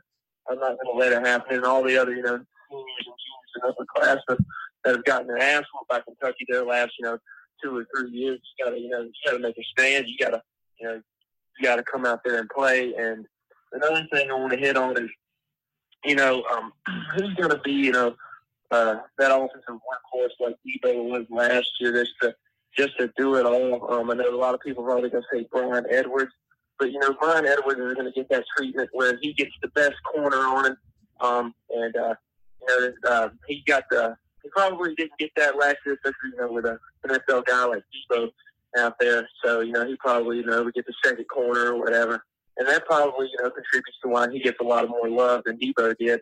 So you know, um, with that being said, now him probably being covered by the number one corners, you know, um, I'd say definitely probably Shi Smith. Very fast, very shifty, very hard to tackle on open field like Deebo. Probably not as strong, not as built. Definitely just as athletic. and also for that third wide receiver spot, hoping Ortre can come back real healthy and, you know, definitely contribute a lot. Just seeing him on the field, big body, great man. Um, but, uh, you know, hopefully this season goes goes to plan. Eight wins would be fantastic. Nine, I mean, we win a bowl game, maybe. That's the only way I see it. Nine wins is winning a bowl game, possibly. But, you know, um, I'd be perfectly perfectly fine um, going seven and five and you know eight and five with a bowl win. Uh, hopefully that happens. Spurs up. All right, Zane, great voicemail. Really do appreciate it. Obviously, you went into a lot of a uh, lot of points that I've definitely talked about. Obviously, starting with the Kentucky game, you've heard our comments. It's absolutely 110 percent a must-win game for South Carolina. It's a game that I think they'll win, but I've thought South Carolina would win every single game in the five-game losing streak. To be perfectly honest with you, so you know, you definitely echo all of my thoughts there with the Kentucky game. Also, you know, talking about who's going to replace Deebo Samuel. Obviously, I wrote a piece on this last week on the SpursUpShow.com, giving my my top candidates of who could replace Deebo Samuel in this South Carolina offense. Who's going to be that go-to uh, big play guy? And yeah, I, I definitely agree with you. I think Shi Smith. I think he most fits the mold because he's his playing style isn't it similar to Deebo. Obviously, he's not. I wouldn't put him in that do it all category where he's going to return kicks and punts and stuff like that. But I mean, he has the similar type of skill set. And you do make a great point that Bryan Edwards is really going to be the one seeing all the attention from the number one defensive back on the other team. So, you know, you would only think that's going to open up some major opportunities for Shi Smith to make big plays in the South Carolina offense. And yeah, I mean, I just I agree with you because I think you know it was funny every time South Carolina got the ball in Shi Smith's hands last year. I feel like something good happened. So I'm I'm very much hoping they go to Shi Smith early and often because I do think he can be that big play guy. I also do agree with you. I think uh, the battle for the number three wide receiver position will be really interesting. It, it, I assume that if Ortre Smith, which everything that I know he is fully healthy, um, if he can come back and really be himself, I certainly think he can be that number three guy and a guy that I'm still high on. I know he had an up and down freshman year, but is Josh Vann a guy that really, you know, was a highly rated recruit out of the state of Georgia, a guy that, you know, really wowed you, his film, making circus catches. And I thought he had an okay freshman season, but as a guy I could see taking a major step forward in 2019. But yeah, Zane, really do appreciate the voicemail obviously a lot of good points in there, and I think uh, a lot of South Carolina fans would agree with you on you know the type of record they would settle for this year. Um, I think a seven or eight win season this this, this season will be uh, make South a lot of South Carolina fans happy. So I do agree with you there, and again appreciate the voicemail, Zane. All right, let's get into our next voicemail. Hey guys, what's going on? Um, wanted to get y'all's opinions on the Missouri game. Um, I'm pretty, you know, I'm cautiously optimistic as far as the season goes, but that's a game that I've circled that, you know, obviously last year was a nail biter. They got Kelly Bryant now. A little more worried about that than I think some, you know, other people I've been talking to. Uh, just want to see y'all's thoughts, how you think it might shape up. I really appreciate you guys are doing. Go Cox. All right, appreciate the voicemail, man. Yeah, I think the uh, the Missouri game is one that is very, very interesting. And if you've gotten to this point in the podcast, obviously you've probably heard me already talk about it. But you know, it's weird. It's a game that I feel like South Carolina should win, but it is a game that scares me a little bit this season for whatever reason. I think simply because you know the Gamecocks, you could kind of say cheated death last year. You know, beating Missouri and South Carolina, obviously with a three game winning streak over those guys.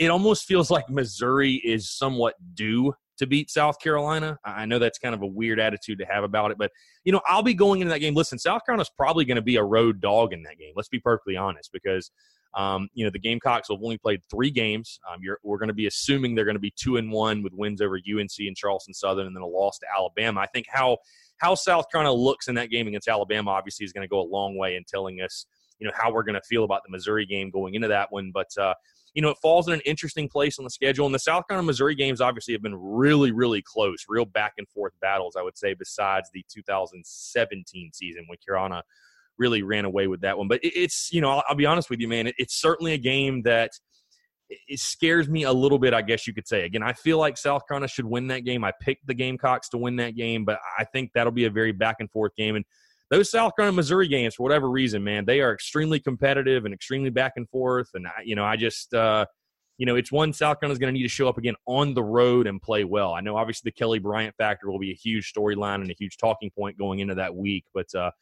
you know, again, I'm expecting South Carolina to win that game, but it, it, it doesn't. So I don't want to say it's a trap game because it's not a game where I think anybody's going to be overlooking Missouri or you know taking them lightly or anything. But it just feels like a game that could be the perfect storm type of game for South Carolina. But again, I think it's a huge game. I mean, it is a big one in regards to, you know, I said Kentucky is by far the most important game of the season. Missouri might be, if not the biggest, one of the biggest games of the season. I just think in a season where South Carolina is going to be searching for wins to get bowl eligible, and then maybe more, hopefully, in a seven and five, eight and four type of situation. Um, you're going to need to win that one on the road. That's one of those swing games that really needs to go South Carolina's way, and I think it could really propel them if they can win that one. Again, assuming they're two and one, get to three and one, build some momentum with the Kentucky game upcoming. Again, I, think that's a huge game for South Carolina as the, the prospects of their 2019 season. To be perfectly honest with you, but yeah, appreciate the voicemail, man. Appreciate you calling in. Got one more voicemail to get to here. Let's get into it. What's going on, man? This is John Wilgus from the uh, Instagram. Um, got two hot takes for you for uh, this show, and uh, my first hot take is I believe in my heart that with Tavien Feaster coming to South Carolina, we can compete with anybody in the country. Um, and it makes us an automatic dark horse in the East. Um, with Tavien Feaster coming, I, I, I'm a true believer that with that new balance at the running back position that we haven't had in the past two years, is just going to take this offense to a completely another level. Um, and it's one of those things that's going to make us more dynamic and uh, part of a South Carolina offense that you know we haven't seen since, like you said, Mike Mike Davis. I mean, it, this is going to be a game changer for us, um, and finally going to give Jake Bentley the help he needs to give that offense a little bit more of a balance to be able to compete with anybody.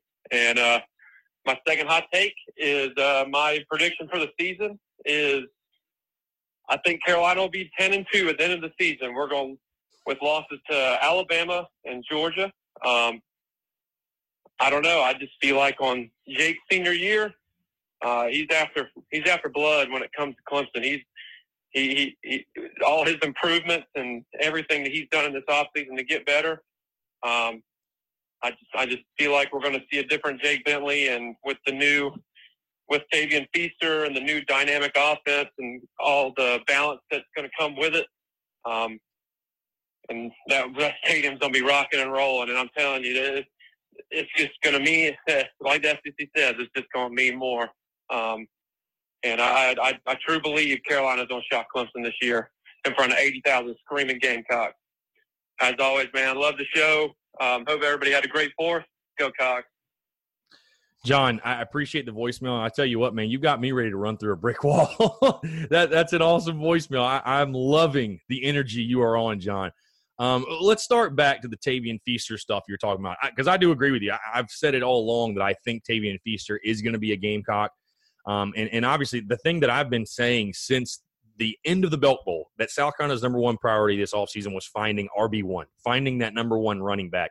Obviously, they went and hired Thomas Brown as running backs coach, which I think will will help out help out that position, if you will. But yeah, getting Feaster obviously a major priority, and I mean, you know, it, it, it'll it'll be interesting to see one how quickly he can fit into South Carolina, what they're doing schematically. But let me put it this way Tavien Feaster, wherever he goes, and again, I do think it'll be South Carolina, he's not coming to South Carolina to be a number two back or be one of a couple backs the Gamecocks use. He's coming to be the guy. The only reason he left Clemson was because he didn't want to, you know, sit behind Travis Etienne, who's obviously one of the best running backs in the country. And, you know, he, he would have sat behind him. He would have basically taken the junk carries, probably gotten eight to 10 carries a game while Tavien Feaster kind of did his thing. And I mean, rightfully so. Tavien, or uh, Travis Etienne, again, one of the best in the country. But yeah, it'll be interesting to see how much of an impact Tavien Feaster can make in this offense. Because I do agree with you that the, the biggest thing this Gamecocks offense has been missing is the running game. And, and, you know, everyone's been very, very critical of Jake Bentley, and I'm not saying rightly so at times for sure. I mean, I'm obviously one that, you know, was extremely critical of Jake Bentley last year, but you, you do at some point have to admit that, man, he puts a lot on his shoulders because South Carolina's running game is basically non existent most of the time, especially against the elite level competition. So, you know, I, I, think it'll be very interesting to see how, again, how Tavien Feaster fits into what they're doing offensively, how he fits into that. Can he really, truly be the number one guy that South Carolina, you know, desperately needs? Um, and then, yeah, your take on the season. I mean, you know, oh man, ten and two. I, it's hard. It's just sitting here thinking about the Gamecocks, thinking about Carolina beating Clemson, being ten and two after after a win over Clemson at Williams-Brice. Imagine, imagine the difference in conversation we're having about Will Muschamp, the state of the program. Like even the people right now that are on the fence about Will Muschamp, if the Gamecocks went ten and two with this schedule and beat Clemson, there's no way anyone could say one bad word about what Will Muschamp is doing. I, I love your energy again, John. I don't think it's going to happen. I don't think South Carolina is going to be ten and two. Um, but you know, but I love your energy, man. I love the optimism. Listen, I'm an optimistic Gamecock fan myself. I think as a Gamecock fan, you have to be a little bit optimistic. You have to have that personality, if you will, because I mean, what other reason would you get hyped up for the season every time? Because we're all optimistic. We think this year is going to be the year. But uh, I love your energy. Again, I don't think the Gamecocks are going to be ten and two. Obviously, I would love to see it. And you have to think if they are ten and two with losses to Bama and Georgia, I mean, unless Georgia goes seven and one in the East or seven and one in the SEC, you know, South Carolina's competing for a trip to uh, you know, to go to the Georgia Dome or go to uh, go to the SEC championship game. So would obviously be probably the biggest story in college football. But uh, now I love the energy, John, and appreciate you calling in and leaving the voicemail again. You got me ready. You got me jacked up. You got me jacked up for the season, no doubt. Um, all right, so let's get to the list to the uh, listener questions via Instagram. A um, couple questions here. AJ Bowers underscore eleven. I say we go ten and two or eleven and one. Loving the energy, guys. I, I don't know if you're serious or joking, but I love the energy either way. Um, Jacob underscore wise three, 15 and 0, baby, but actually seven and five. Yeah, I, th- I, think that's how most people's energy probably is. Um, you know, I, I think, I, I, think, you know, gun to head right now, and obviously you guys are going to hear part two on Thursday of my predictions, you know, me and Brad's predictions for the 2019 season. But I, I think right now, the safe play on the South Carolina season schedule is gun to head six and six, seven and five. I, I, think that's pretty much where everyone falls right now um, on predictions for the Gamecocks. Um, the Joel Sario says eight and four, which I know South Carolina fans would be very, very happy about. Um, by Brantley Strickland, seven and six, upset of Florida. Most importantly, a win over effing Kentucky effing Kentucky indeed. Um, yeah, I, you know, I, do think uh, you'll hear my prediction for the Florida game on Thursday, but uh, and I, I, think that that's certainly an opportunity. You get the Gators at home. You had them down 17 at their place a year ago, and I. I know Florida is catching a lot of hype this season, but I definitely think that's going to serve as a great opportunity to, you know, Gamecocks have been so bad in these these games against ranked opponents. You know, Will Muschamp in South Carolina, they just they've been bad in those games. It's just it's just a simple fact right now. So I, think that's going to provide a great opportunity to put a dent in that record and put one in the win column for South Carolina, beating Florida at home. Um, Jimmy.james.76, last question here. Cox by 90 every single Saturday. No doubt, baby. Cox by 90 every single weekend. You know it. So, uh, appreciate the questions, guys. Again, appreciate the voicemails, and uh, you know, very, very excited to bring part two. I'm definitely going to do this again. Hope some more people call in, leave questions, obviously, and uh, yeah, very, very exciting stuff. So, Got a great interview for you guys. A fantastic conversation with former Gamecocks defensive back Ko Simpson. Uh, I'm very, very excited about this. Ko, an awesome dude. Obviously, had a very great career at South Carolina. Led the SEC in interceptions in 2004 with six. Um, was an All SEC player his freshman year, All American his sophomore year. Great career at Carolina. Again, went on to play in the NFL for a couple of years with the Bills and the Detroit Lions. Um, very, very excited for you guys to hear, and it's all brought to you again by our friends over at SeatGeek. SeatGeek, the best ticket buying app by far, the only ticket buying app I use, and the only one that I would recommend. Go download SeatGeek, go to SeatGeek.com, use the promo code Spurs Up, and you're going to get ten dollars off your first purchase. Again, they've got tickets to literally anything and everything, whether it's South Carolina Gamecock sporting events, any pro events you want to go to, concerts, comedy club events, festivals you name it. Literally, if there's something you need tickets to, SeatGeek is going to have it. They've got a great ticket rating system for you, again, where they rate the tickets for you so you know exactly the type of deal you're getting before you click the buy button. You know if you're overpaying, you know if you're getting a steal. So it really works out in your favor. It's the consumer's best friend. And I think it's the easiest ticket buying app to use that's on the market right now. So again, go download SeatGeek or go to SeatGeek.com. Use the promo code SPURS UP, that's S P U R S U P, to save $10 off your first purchase. All right, enjoy this interview with former Gamecocks defensive back Ko Simpson.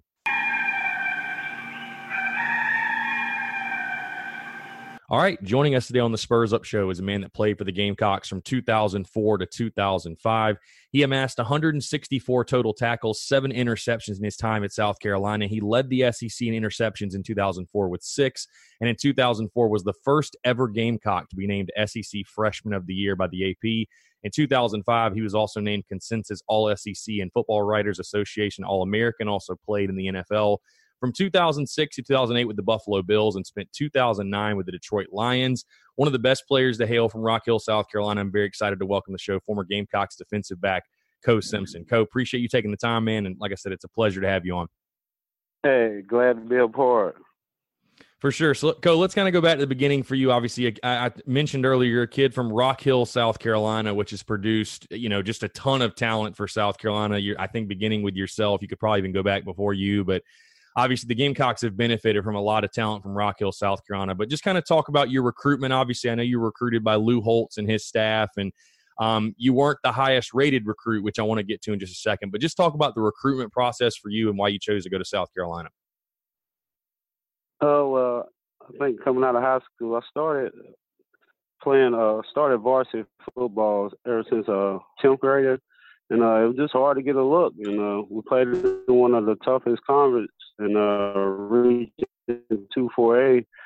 So uh, that conference, I feel, in high school, it got me kind of prepared for going in uh, SEC. But, you know, my senior year, we, we made to the state championship, and we played down there in Williams Brice Stadium. And uh, I think that's when the Gamecocks really took a uh, deeper look at me. And uh, I guess after that they pulled the trigger on me, but it was late. You know, I probably was the, the last recruit, but uh, it ended up working out. Yeah, and that's something fascinating I want to ask you about, Ko, because you go back and look at your um, your profile online, your recruiting profile. You were a two star recruit. I mean, like you said, not a lot of attention. You were a guy that was brought into the class late. And obviously, you're a guy that panned out to be, I mean, one of the best defensive backs I would say to ever play at South Carolina. And you obviously had a very nice NFL career as well. I mean, did you feel like in high school you were sort of an overlooked guy or maybe a slept on guy? And if so, I mean, what do you think the reason for that was? Uh, I don't know. Yeah, I think in high school, man, I feel like I started ever since a sophomore, and uh, a lot of that stuff I did at USC, I I did at the high school level also. But I don't know. You know, a lot of people thought I was too little, you know, too skinny, or we I wasn't gonna uh, qualify academically. So I think a lot of people pulled a plug on me, but you know, I just knew what I was capable of, You know, I just, you know, Gamecocks ended up giving me the opportunity. So uh, I, I just took the, I made the most out of it. No doubt. What were your first interactions like with uh, former Gamecocks head coach Lou Holtz? I know obviously the rest of the staff was you know big in recruiting you, but uh, what were those first relationships like like with Lou Holtz? Well, I, when I first got down there, like I we went to spring ball, I was like fourth on the depth chart.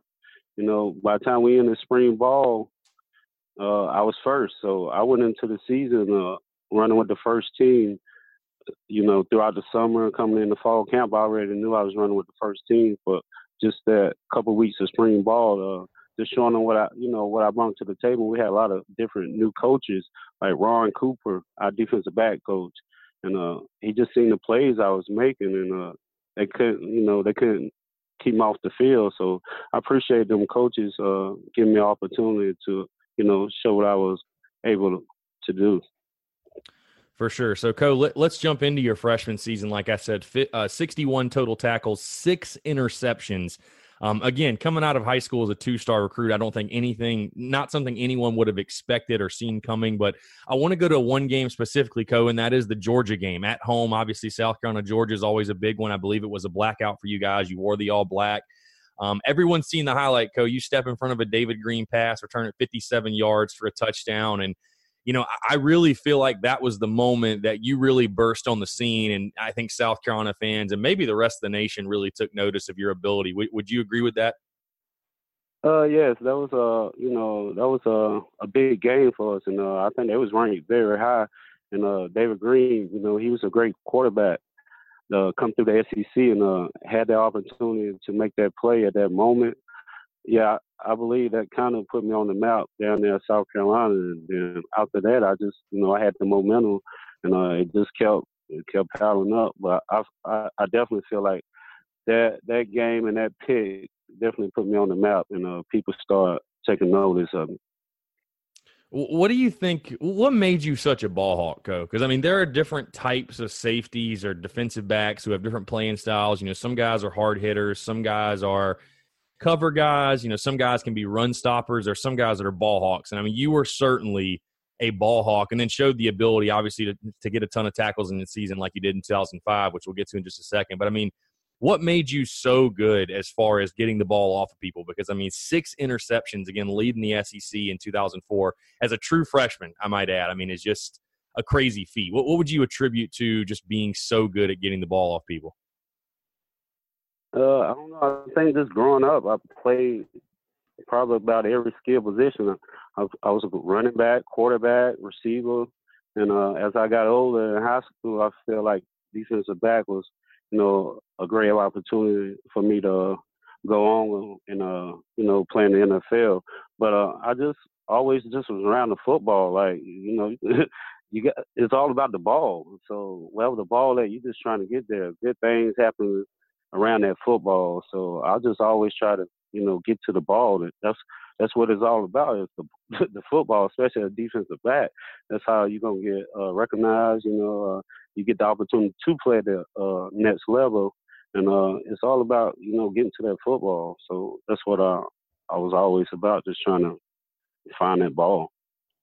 For sure. So, Ko, I want to stick with the Georgia game because I want to go a little bit more in detail on the play specifically. Obviously, on that one, the, the, the, result, I might add, didn't turn out the way you guys wanted. But on that play, I believe David Greene had like a quick three step drop, throws, I, maybe it was a curl route or something, but you step in front of it. And you could definitely see that you played other positions on that play because I don't think anybody was catching you down the sideline. I mean, talk about.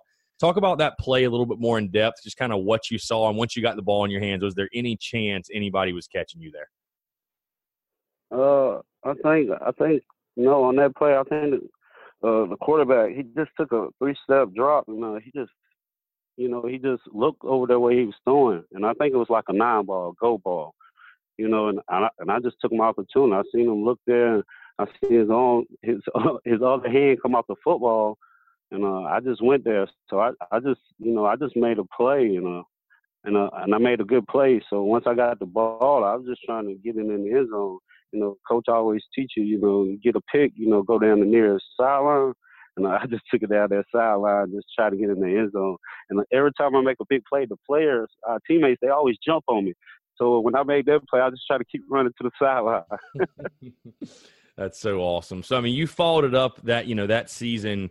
Um, you know, you had an interception against South Florida, one at Alabama against Tennessee, Arkansas, Florida. I want to start with the Bama game, Ko. And you know, specifically definitely your pick, but just talk about, I mean, the, it's funny to see college football now, right? In the way that Clemson and Alabama and Georgia and others are kind of dominating the landscape. You guys went into Tuscaloosa, not only beat Alabama, but beat, but beat them handily. I mean, when you look at how college football is now and you think of your days at South Carolina going into Tuscaloosa and just tearing their ass up, I mean, how, how special was it, I guess, to go in there to a program like that and really assert your dominance, if you will? Well, you know, we knew the history and the tradition they had, but you know, at that time, I don't think they was uh, that. You know, I guess that bigger name like Alabama as they is now. But we know we was going there, and uh, it, it was just a SEC game. You know, uh, another opponent. We just trying to we just trying to win, and we just trying to compete. And uh, we went down there and uh, we competed. You know, we we came to play, and uh, and it turned out good for us. For sure. So, Ko, the next game I want to jump to 2004 Arkansas obviously was a big one for South Carolina, not just for you personally, because it was a huge game for you personally, but for South Carolina as well. Obviously, South Carolina able to get the win, a comeback victory. Um, I know Syvelle Newton led the game winning drive. You guys get to six wins, get to bowl eligibility after missing out on that, I believe, in 2002 and 2003. Um, but you had a huge game that day. Obviously, a fumble return. Uh, we just had on social media a couple days ago a fumble return for 57 yards for a touchdown, and then the pick at the end of the game to uh, to seal the game. I want to ask you about the fumble first. I think that's a that's a fascinating play in which uh, the ball is poked out. Obviously, it's a scrum. Nobody knows where it is. And then you just come out of nowhere, seem to find it, pick it up, and go for the score. I mean, just talk about that play, how you were able to find the ball, and uh, yeah, when everybody else was looking for, I mean, you were just able to come up with it and take it in for a touchdown. Well, it was a that was a crazy play. We had our defensive lineman uh, made a great play on the ball, and he got the ball out. There, a lot of time when it's just a pile, everybody's jumping in there for the ball. A lot of them don't come up with the ball. So I just just sit around the pile, just waiting on you know waiting on it to bounce out. Uh, I was already on the right side, so I just stayed on that side. So I knew if it bounced out on that side, I was gonna get it, and uh, it bounced out. And, uh, I scooped and scored, and they were still looking for. It. I was already gone, but uh, that was a crazy play. But uh, I tell, like I, I look back on it, I was like, that was a big play at that at that moment. But I think that that was one of my easiest plays I had to make down there. For sure, and then talk about Ko. Just the uh, the interception to seal it. Obviously, again, I, I remember specifically, you know, being I was uh, you know, I, I guess kind of young at the time, but watching that game and thinking how big that was for South Carolina, just to after the last two years had been so frustrating, and people were wondering about Lou Holtz's future and things of that nature. To get to six wins, to get bowl eligible, you're able to seal it um, in the process. Just talk about you know that moment, being able to seal that game and seal going uh, South Carolina becoming bowl eligible.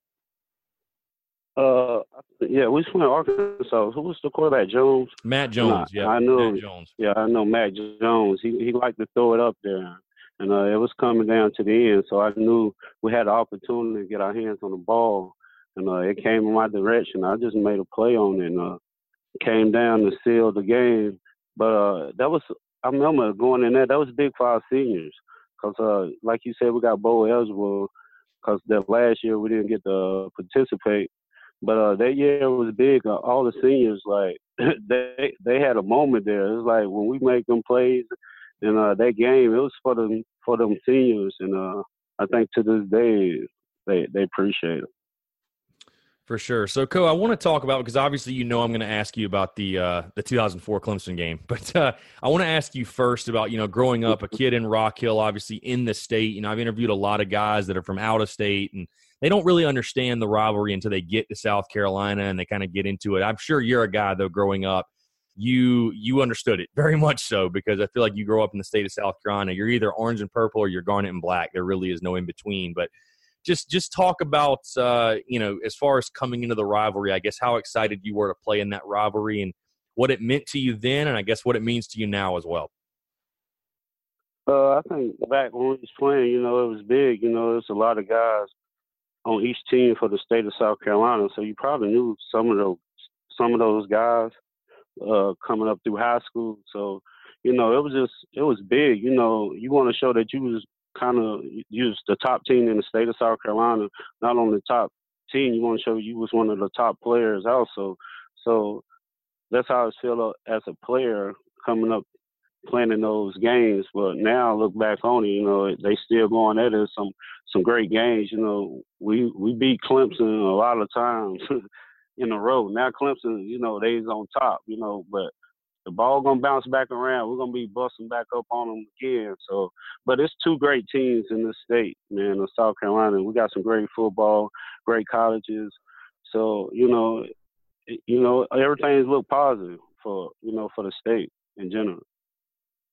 Ko 04, the Clemson game, the brawl. Just simply put, I know the obviously the mm-hmm. day didn't go the way you guys wanted, the score didn't end up the way you wanted it, and you know I don't think anyone saw saw the brawl coming. What happened? I, I know you weren't a guy that was you know like was was in the middle of the scrum or anything, but talk about just just talk about that that scenario because it's not something I was in there in person to see, but obviously watching on TV. And it was what was it a day after the uh, the uh, the Ron Artest thing where he went to the crowd and they had the fight there, and it just kind of spilled over, I guess, but with you guys. But just I mean, just talk about your recollection of the brawl in Clemson. Yeah, I think it had to do a lot with that uh, basketball basketball and that brawl and. Uh, we seen that. I don't know. It just went on over to the game. You know, it's like it's a rival game. You know, both of us want to whoop on whoop up on each other, and uh, I guess it, it just got hot. And uh, it was a big brawl out there. You know, it's good. Nobody really got hurt, but we sorry it happened. But you know, it was it was crazy. I remember Lou Holtz. So we, we weren't gonna win the game. We was gonna win something. No doubt. Well, you know, obviously, Ko, it kept you guys out of a bowl game, and Lou Holtz eventually announces his retirement. Um, was that something? Because I know there was a lot of speculation kind of later in the 04 season and going into that game. Was his retirement something you guys maybe knew about or had a suspicion it was happening? I mean, what? How did you guys handle that? And was it was it a distraction for you at all? Uh, I don't think it was a distraction. You know, we probably heard about his rumor about that this might was going to be his last season. You know, it was probably closer to the end of the season after the bowl game because we was at a meeting and he he announced to us he was retiring. And next thing you know, he introduced Skip Holtz to us, and we met him. I mean, uh, yeah, so yeah, it was crazy, but no, it, it didn't have nothing to do with you know the, the guys as a team. You know, we there trying to come together as brothers, just trying to do what we can, you know, to win football games. So we couldn't let the, the coach distract us and, you know, about leaving or retiring or anything like that. So, but yeah. For sure. So, Ko, you're obviously one of a few guys. I've had a couple other guys on this show that went through it as well, but I think it's fascinating. You went through the transition from two Hall of Famers, Lou Holtz to Steve Spurrier, and we all know what Steve Spurrier did in his time at South Carolina, obviously after you were there. But um, I know it's a mixed bag of emotions for some people, but talk about. I'll just give you the floor. Talk about your what the transition from Holtz to Spurrier was like for you. I guess the pros, the cons, the positive, the negatives. What do you remember about that transition from Lou Holtz to Steve Spurrier? Well, uh, you know, Lou, he was more teaching us, you know, how to be better men. So, you know, for when we leave the University of South Carolina, we can be uh, great fathers and uh, great, you know, people in the community. You know, and uh, Spurrier, you know, he was there. He came from the NFL. You know, so he was more business. So, you know, he was all about winning football games. But you know, both of them had that different style, and uh, I think both of them was great for the University of South Carolina. But the good thing about it, like when I was there, Lou Holtz, he was more on the offensive side. So he stayed on the offensive side a lot of times at practice and stuff. And uh, you know, Steve Spurrier, he's offensive guy, so he stayed on the offensive side as much. So the defensive guys, we didn't really have to deal with the head coaches too much. For sure. So uh, let's talk about let's fast forward Ko the uh you know, obviously there was a ton of excitement with Steve Spurrier, understandably so, and it really culminated and came to a head to the opening game, which I was able to attend. Um, 2005 against Central Florida. You guys get the win. Um, it's a big night. You had nine total tackles in that game, but I feel like the energy surrounding the stadium and surrounding that week. Obviously, I think game day was there as well in the fairgrounds. Just just talk about the excitement as far as uh, leading up to that game and playing that Central Florida game. Well, you know, once we got uh, Coach Spurrier, you know, we we got a lot of headlines. A lot of people, you know, wanted to see what we was about. So we had a lot of tension on us going into that game. So it was just a a time for us to just let our light shine and show what you know South Carolina football is all about. So it was just an opportunity, and uh, it was it was uh, it was crazy. I, I remember the fans was there supporting us, and uh, it was a great game. We came out with the uh, the win. Ko, you only had one interception in 2005. I mean, did, did anything change for you at all? I, I don't think it did, just because I feel like again, a lot of the interceptions, a lot of the turnovers are being at the right place at the right time. And you obviously you had a very good 2005. I mean, you take a look at your stats. You had 103 total tackles. Um, you know, a, a fantastic career and a fantastic, you know, sophomore season, if you will, redshirt sophomore season at South Carolina. But did anything, would you say, do you point anything and say, this is why I didn't get more interceptions in 2005? Was it, was, did anything change for you? Well, you know, I go back and look at it. I think in 2004, I might have six interceptions. And uh, in the next season, my sophomore season, I only had one. But like I tell people, if I can go back, like the one I dropped so many, like I should have had ten. My sophomore season, I should have had ten interceptions, but you know I dropped them. But a lot of times, a lot of times I ricochet them. There goes Johnny Joseph. He probably got two or three interceptions off of me that year. But like I was telling a lot of the scouts when I was coming out, I was like, a lot of them picks, a lot of them plays y'all see me make it's like I just had a knack for the ball. I don't feel like a lot of people would, would have even been in them positions to make get their hands on the ball, and they. And I, I don't know, but I don't know why I dropped them. I dropped them. I have should have had ten picks in my sophomore season, but yeah, I don't think nothing changed. It just they weren't sticking to my fingers. I guess I was missing my sticky glue or something. did Did you feel like people weren't throwing at you as much because maybe you're too like I feel like 2004 you were so much of an unknown versus you know 2005 you were SEC freshman of the year in 04 and everybody knew who you were. I mean you were preseason All SEC. Do you think that had anything to do with it as well? Well, I don't, I don't know. A lot of times I had to you know try to go make something happen because I still remember my our freshman my freshman year we was playing Clemson. Clemson would not throw to my side. Every play they went away from me. I tried to switch sides with Jamaica Jackson. Like let's switch, and they'll go back to the other side. I don't I don't know, you know, but yeah, I don't know, but yeah, they just went sticking to my hands that year. But if I would have had them picks, I would have had ten picks my sophomore season. Probably had I would have had ten my freshman season. That two seasons I should have had about 15, 16 picks yeah. no doubt. So the 05 season, obviously, Ko, I mean, was a very interesting one for you guys. You know, lose you lose early games to Georgia and Alabama and Auburn. Um, I know the thing that you know everyone had maybe fairly or unfairly had high, expectations when Steve Spurrier got the job. You know, the new bolts of energy, things of that nature. But uh, things started to turn once you guys got to uh, middle of October uh, per se. You beat Vanderbilt and Kentucky um, at home. And then you go on the road to Tennessee, a place that I don't think South Carolina had ever won in Knoxville before when you guys go there. Um, you didn't have an interception, but you had eight total tackles and two pass deflections. And I believe, Ko, you can correct me if I'm wrong.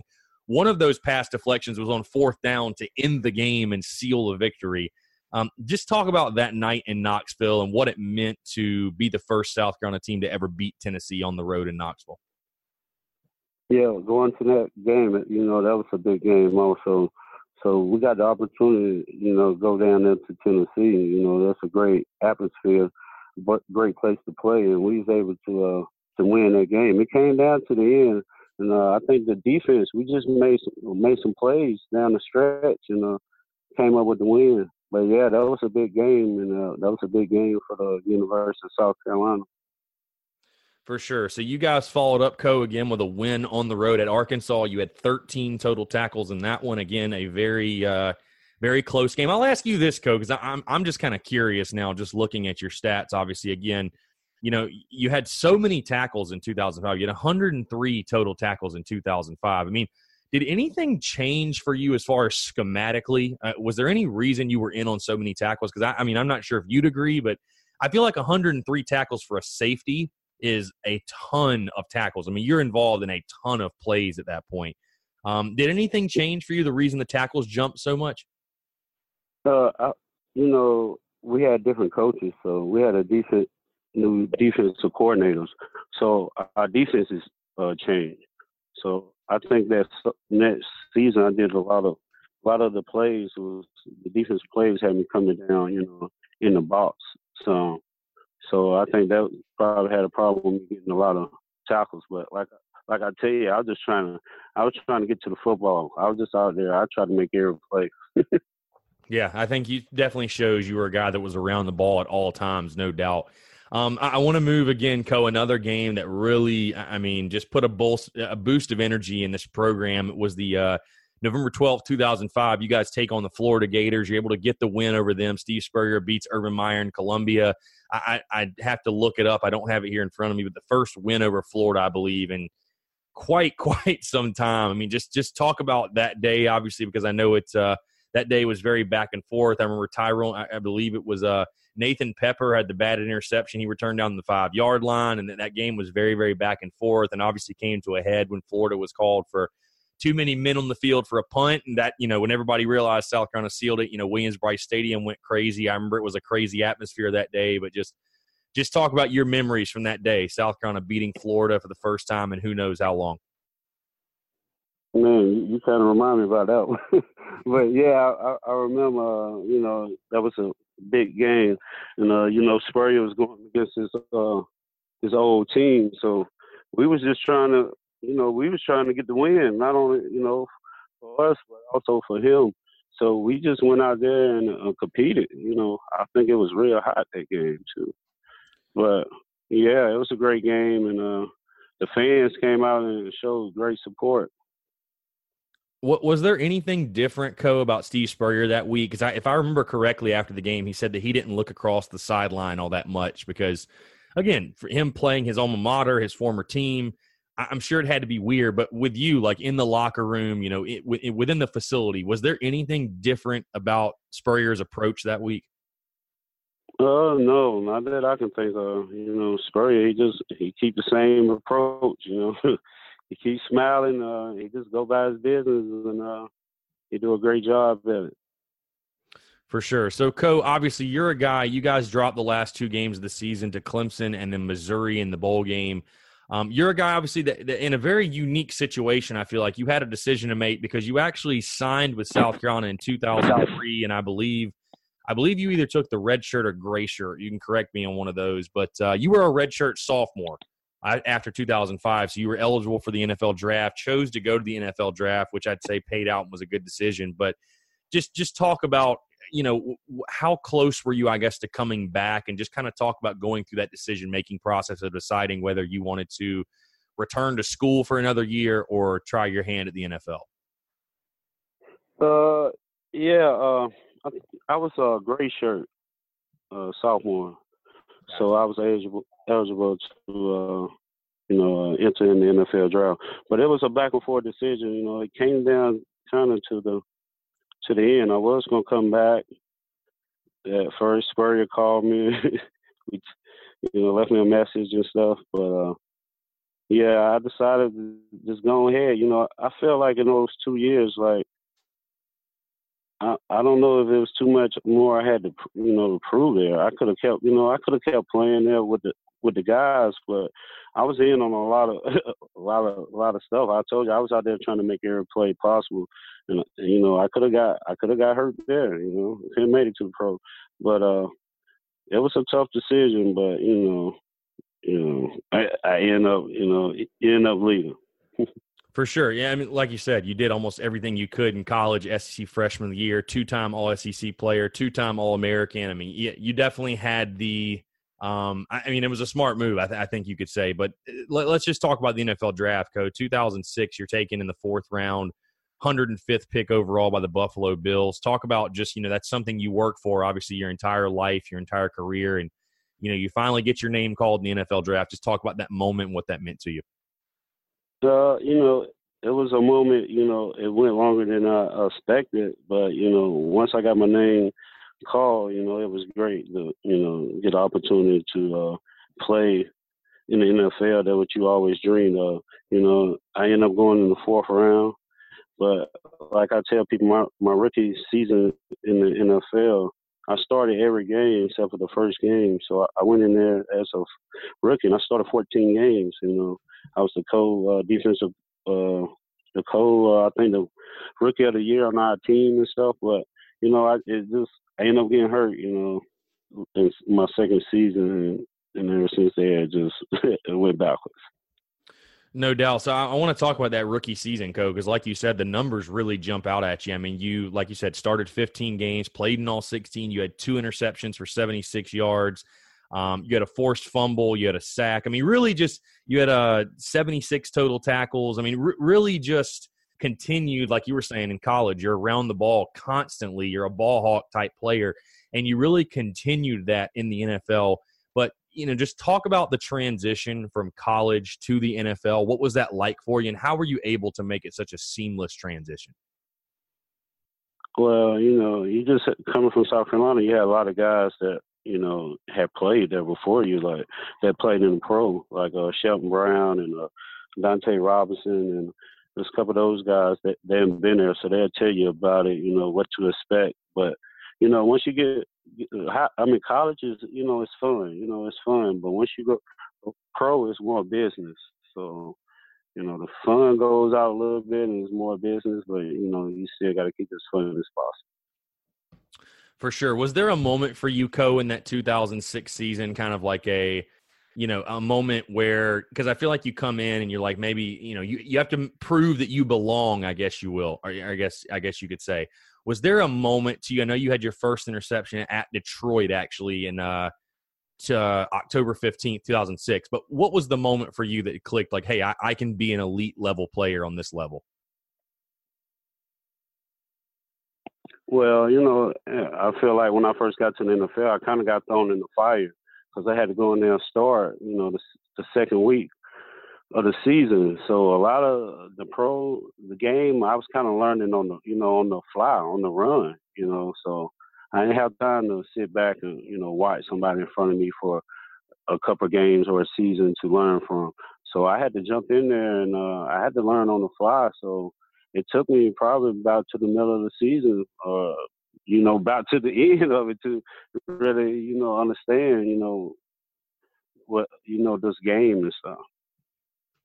For sure. So I know, obviously, Ko, your your pro career, um, there were definitely some bumps in the road. I know September the 11th, 2007, you were placed on injured reserve and you battled injuries throughout your career. I mean, just talk about, you know, I know as an athlete, anytime you're injured, it's just it's a devastating blow for you. I mean, how how were you able to deal with it, and how much of a toll do you think it took on you mentally?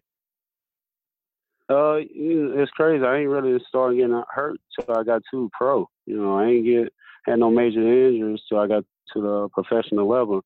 So you know, it was tough to deal with when you know you ain't never really been hurt before.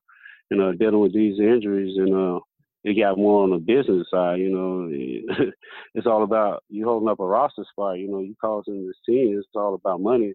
So, and you ain't eligible to. I mean, you know, you can't perform at the top level you know, what you gonna do? you you know you you can't play. So that's what it ended up, you know, being for me. 2008, Ko. I think you were able to really bounce back though from the, uh, you know, from the injury, if you will. You again, you played in 16 games in 2008. You started 11 of them. Um, had 66 total tackles, um, one tackle for loss. Just just talk about you know being able to come back from the injury in 2008. How did your 2008 season go? Uh, you know, just just able to bounce back by you know just getting out there, just showing that you know that you belong and you can play. So that was basically what that was, and just trying to help my team. So I feel like that season, you know, it went well. You know, it, it, you know, it went good, and uh, it was just opportunity just to get back out there and uh, just to try to see, you know, you still can go. For sure. So, Ko, you're traded um, September 4th, 2009. You're traded to the Detroit Lions from Buffalo. Just just talk about being traded in the NFL because I know it's something where, you know, you live there, you have your family, your kids if you have any. Um, what was it like being traded? Were you surprised at all that that that happened? I mean, what what was kind of how did that situation go down for you? Uh, in a you know, in a way, it's kind of surprised in the way you went. So you you know in the program you you you never you can be here one minute you can go be somewhere else in the next. But it was crazy about it because we was leading up for that week. We was about to go against uh, the New England Patriots the first week of the season, and the coach had already told me like I was going in just, I was going to start safety and all this against the Patriots. After the preseason game, I hear I'm getting traded to uh, Detroit, so I just had to, you know, I had to catch a flight and, and go. So as you getting traded, you come into the Lions, and they they want you to go. They ready for you to start. They got a playbook of about 200 pages. you know, you got to learn. So it's kind of again, you try trying to bounce back, learn on the fly as you out there.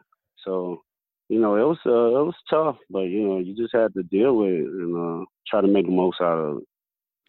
So, Ko, you know, you kind of picked up where you left off. I feel like after you had rehab from the injury, you were traded. You played in eight games, started five for the Detroit Lions.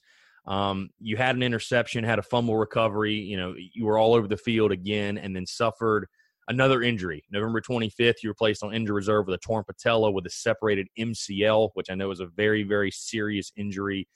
Um, and then you were later released by the by the Lions on September 4th, 2010. I mean, did you feel like after what were your I guess what was going through your mind when you suffered that that next injury, the torn patella with the separated MCL? I mean, did you feel like your football career maybe at its end when that happened? Well, really, I had like a, it's called a microfracture surgery, so it's kind of worse than the MCL and ACL. It's kind of the same thing that David Clowney had done to his knee. Right. But you know, mine it just it, it, just didn't get right. You know, it's like when you lose cartilage, and uh, they poke uh, holes in your bone to uh, for the bleed to uh, create some more cartilage, and uh, and, and mine just didn't come all the way back. So I got a little bit of bone on bone, you know. So to this day, it still bothers me sometimes. But you know, I may could have rehab, rehab, and try to get back out there. But you playing at pro level, you got to be. You can't hide, you can't have stuff. You got to be at the top of your game. You got to have your body very prepared to uh, participate, or you're not going. You're gonna be back at home. did, did you try to rehab after that, Ko, or try to play in any different kind of league, or get back to the NFL, or were you just you kind of accepted like this is the end of the career for me? Well, I, I, I worked out for a couple of teams. You know, some teams they were scared of me because of my knee situation, and uh, yeah. So there's one point they want told me I, I had some contracts to go to Canada, but I didn't go to. You know, I didn't take any of those. So it was kind of with the NFL. They just, I guess, with my injury, they kind of they were scared of it in a way. You know, then I go try for these teams and they still don't sign you. So it was the situation. Then with the then I just had a uh, like an insurance policy that that I took out when I was playing, and uh, it just you know it paid me some millions, and that that was better than going to the Canada. So I just made a big For sure. So, Ko, I want to talk about something. You're a guy, again, you left early, obviously, to go to the NFL, but you're a guy that went back to school. You actually graduated with your degree in retail management um, that you started in the spring of 2004. I know you went on SEC Network and talked about what it meant to to go back and get the degree. I guess talk about why did you want to do that, and what what did it mean to you then, and what does it mean to you now to say that you were able to go back to South Carolina and kind of just finish up what you started. Uh, it just you know I had started. You know, as always, I always say you know once you start something, you, you know you need to finish. So I had the opportunity at the University of South Carolina to let you uh, come back and do that. So you know I just went back and uh, completed it. You know it was ten years after I was still playing football, and it was very tough to go back there and sit in those classes and uh, listen. But I feel like I learned more. I learned a lot of stuff about marketing, uh, how to sell stuff, and uh, kind of what I'm doing with my business. So I took a lot from that. So it was a great experience, and uh, I feel like a lot of guys that that leave early, you know, or they need to go back because the school, you know, they let you do that and they let you come back for free. And like you're not paying anything. So it's a great opportunity. I feel like a lot of guys can take uh, advantage of it. Does it make you, when you were there finishing, did it make you wish it all or look back and kind of wish you had stayed and finished your degree while also playing? Uh, no, because you look at, I guess you look, at, I guess you look at it, man. Like, uh, like uh, they say, oh, these guys they leave early, something for the education, and this and that. But you know, like the University of South Carolina, let you come back, so uh, you can go and pursue your NFL career, your sports career. You know, it don't turn out how you want, or when you get done, like Johnny Jones, he's about to retire soon. You know, like he's talking to me about what I need to do to get back, uh, go back and finish. So it's a great, you know, it's a great opportunity uh, that they let you do. So, you know, you can always come back. So it'll give you something to fall back on, and you still can complete it, and you don't have to pay. You know, it's free. No doubt. So tell Carolina fans, Ko, kind of what you've been up to since football, because I know you just mentioned you have a business of your own. I'm curious to know just kind of what what what has life been like for Ko Simpson since uh you know football ended. Well, you know, I got a wife and uh, two kids, two two boys, so I just be at home, just trying to uh, be a dad and be a husband, uh, you know, be a great role model for my kids, and uh, you know, I got a sports, a youth sports organization called End Zone Sports down here in uh, South Carolina, in uh, Rock Hill and Fort Mill and South Charlotte area. Well, we just do like flag football and uh, we can do basketball, soccer. It's kind of like a rec league. And uh, throughout the week, I just go to daycares in the in this area and uh, run my sports program. I do like the extracurricular activities for the daycares so we doing that. Like my flag football league, I probably got like 30 teams like each season that's you know out there, and it's from ages three to uh, 13. And I coach high school football here in Indian Land, Indian Land High School. I'm the defensive back coach, so that's what I'm doing. That's awesome. Where, hey, just just so because uh, I'm sure we have people listening to the show. They're up in the Rock Hill area or whatever. Where, where can they find out more information about the uh, the flag football league in case they've got you know younger kids or something they want to put into it? Oh, they can go to our website, which is uh, End Zone Sports, N, that's an N, Z O N E Sports dot com backslash Carolinas with an S. That's the website. Or, you know, they can email me at Ko Simpson at dot com. So that's the way you can get in contact with me. Awesome, awesome. Well, Ko, let's go back to because I know it was funny. I was looking at your social media and I saw a picture of you getting a tour of the new uh, the new ops building that South Carolina has now. I'm sure you've seen the indoor facility as well. You're a guy that I feel like is still very in touch with the program and keeps up with what the Gamecocks are doing. I guess first, talk about how crazy it is because as someone that you know went to South Carolina games in 2000.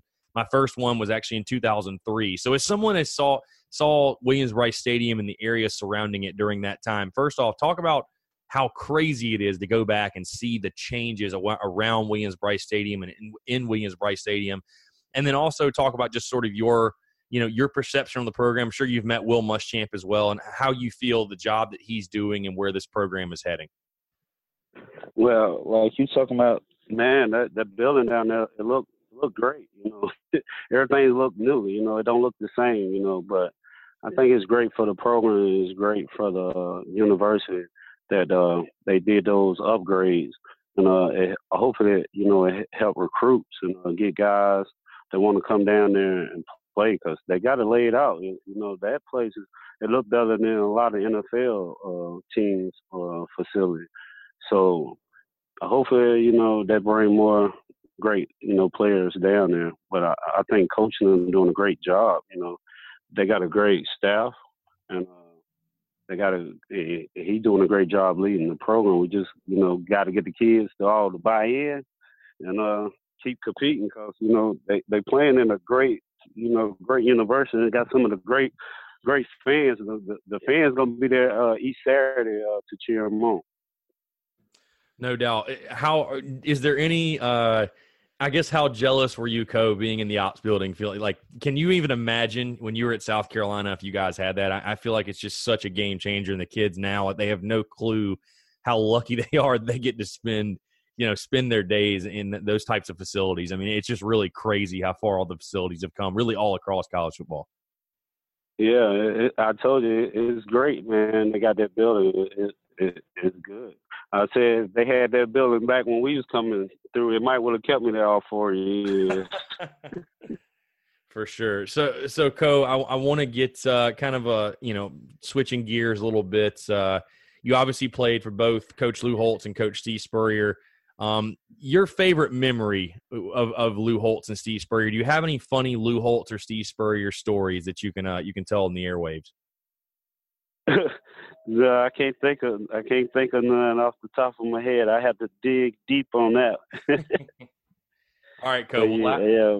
Last question before I let you go. Then, when you look back on your South Carolina career, simply put, your favorite memory as a Gamecock. Uh, just being out there with the the guys, like them them, them boys that the players that I was at school with. You know, just being there with them, just being able to uh, compete with them. You know, and uh, we was working towards the goal, and uh, hopefully we did the you know the fans and the university. Hopefully we did them proud. You know, it was just great, and uh, being there just play for them fans. You know, they came there every week, just bring a lot of energy, and uh, you're just trying to make a play and just being some excitement in that stadium. So it was just it was great, you know. University of South Carolina is, is, awesome, and everybody I see, you know, from University of South Carolina who know me, you know, they they always you know treat me with great respect, and uh, I give it back to towards them. Is there anything better, Ko, than running out running out of the smoke to 2001 and playing in Williams-Brice Stadium? I, I can't imagine there is. No, it's not. It's, great. It's great. Yeah. For sure. Well, Ko, really do appreciate you taking the time. I, I know I can speak for all South Carolina Gamecock fans, and I say you definitely did. I know fans, university, everyone extremely proud. It was a lot of fun to watch you play again. You were a ball hawk all over the field, and those were really some some fun times again watching you terrorize SEC offenses. But uh, appreciate you taking the time. Everyone, please go check out Ko Simpson's business, the Flag Football League up in the Rock Hill area. And Ko, I'd love to catch up again sometime and talk some ball, man. I really uh, appreciate you taking the time for sure. All right. Appreciate you having me. All right. So for Ko Simpson, I'm Chris Phillips. We appreciate you guys tuning in, and we'll catch you next time on another episode of the Spurs Up.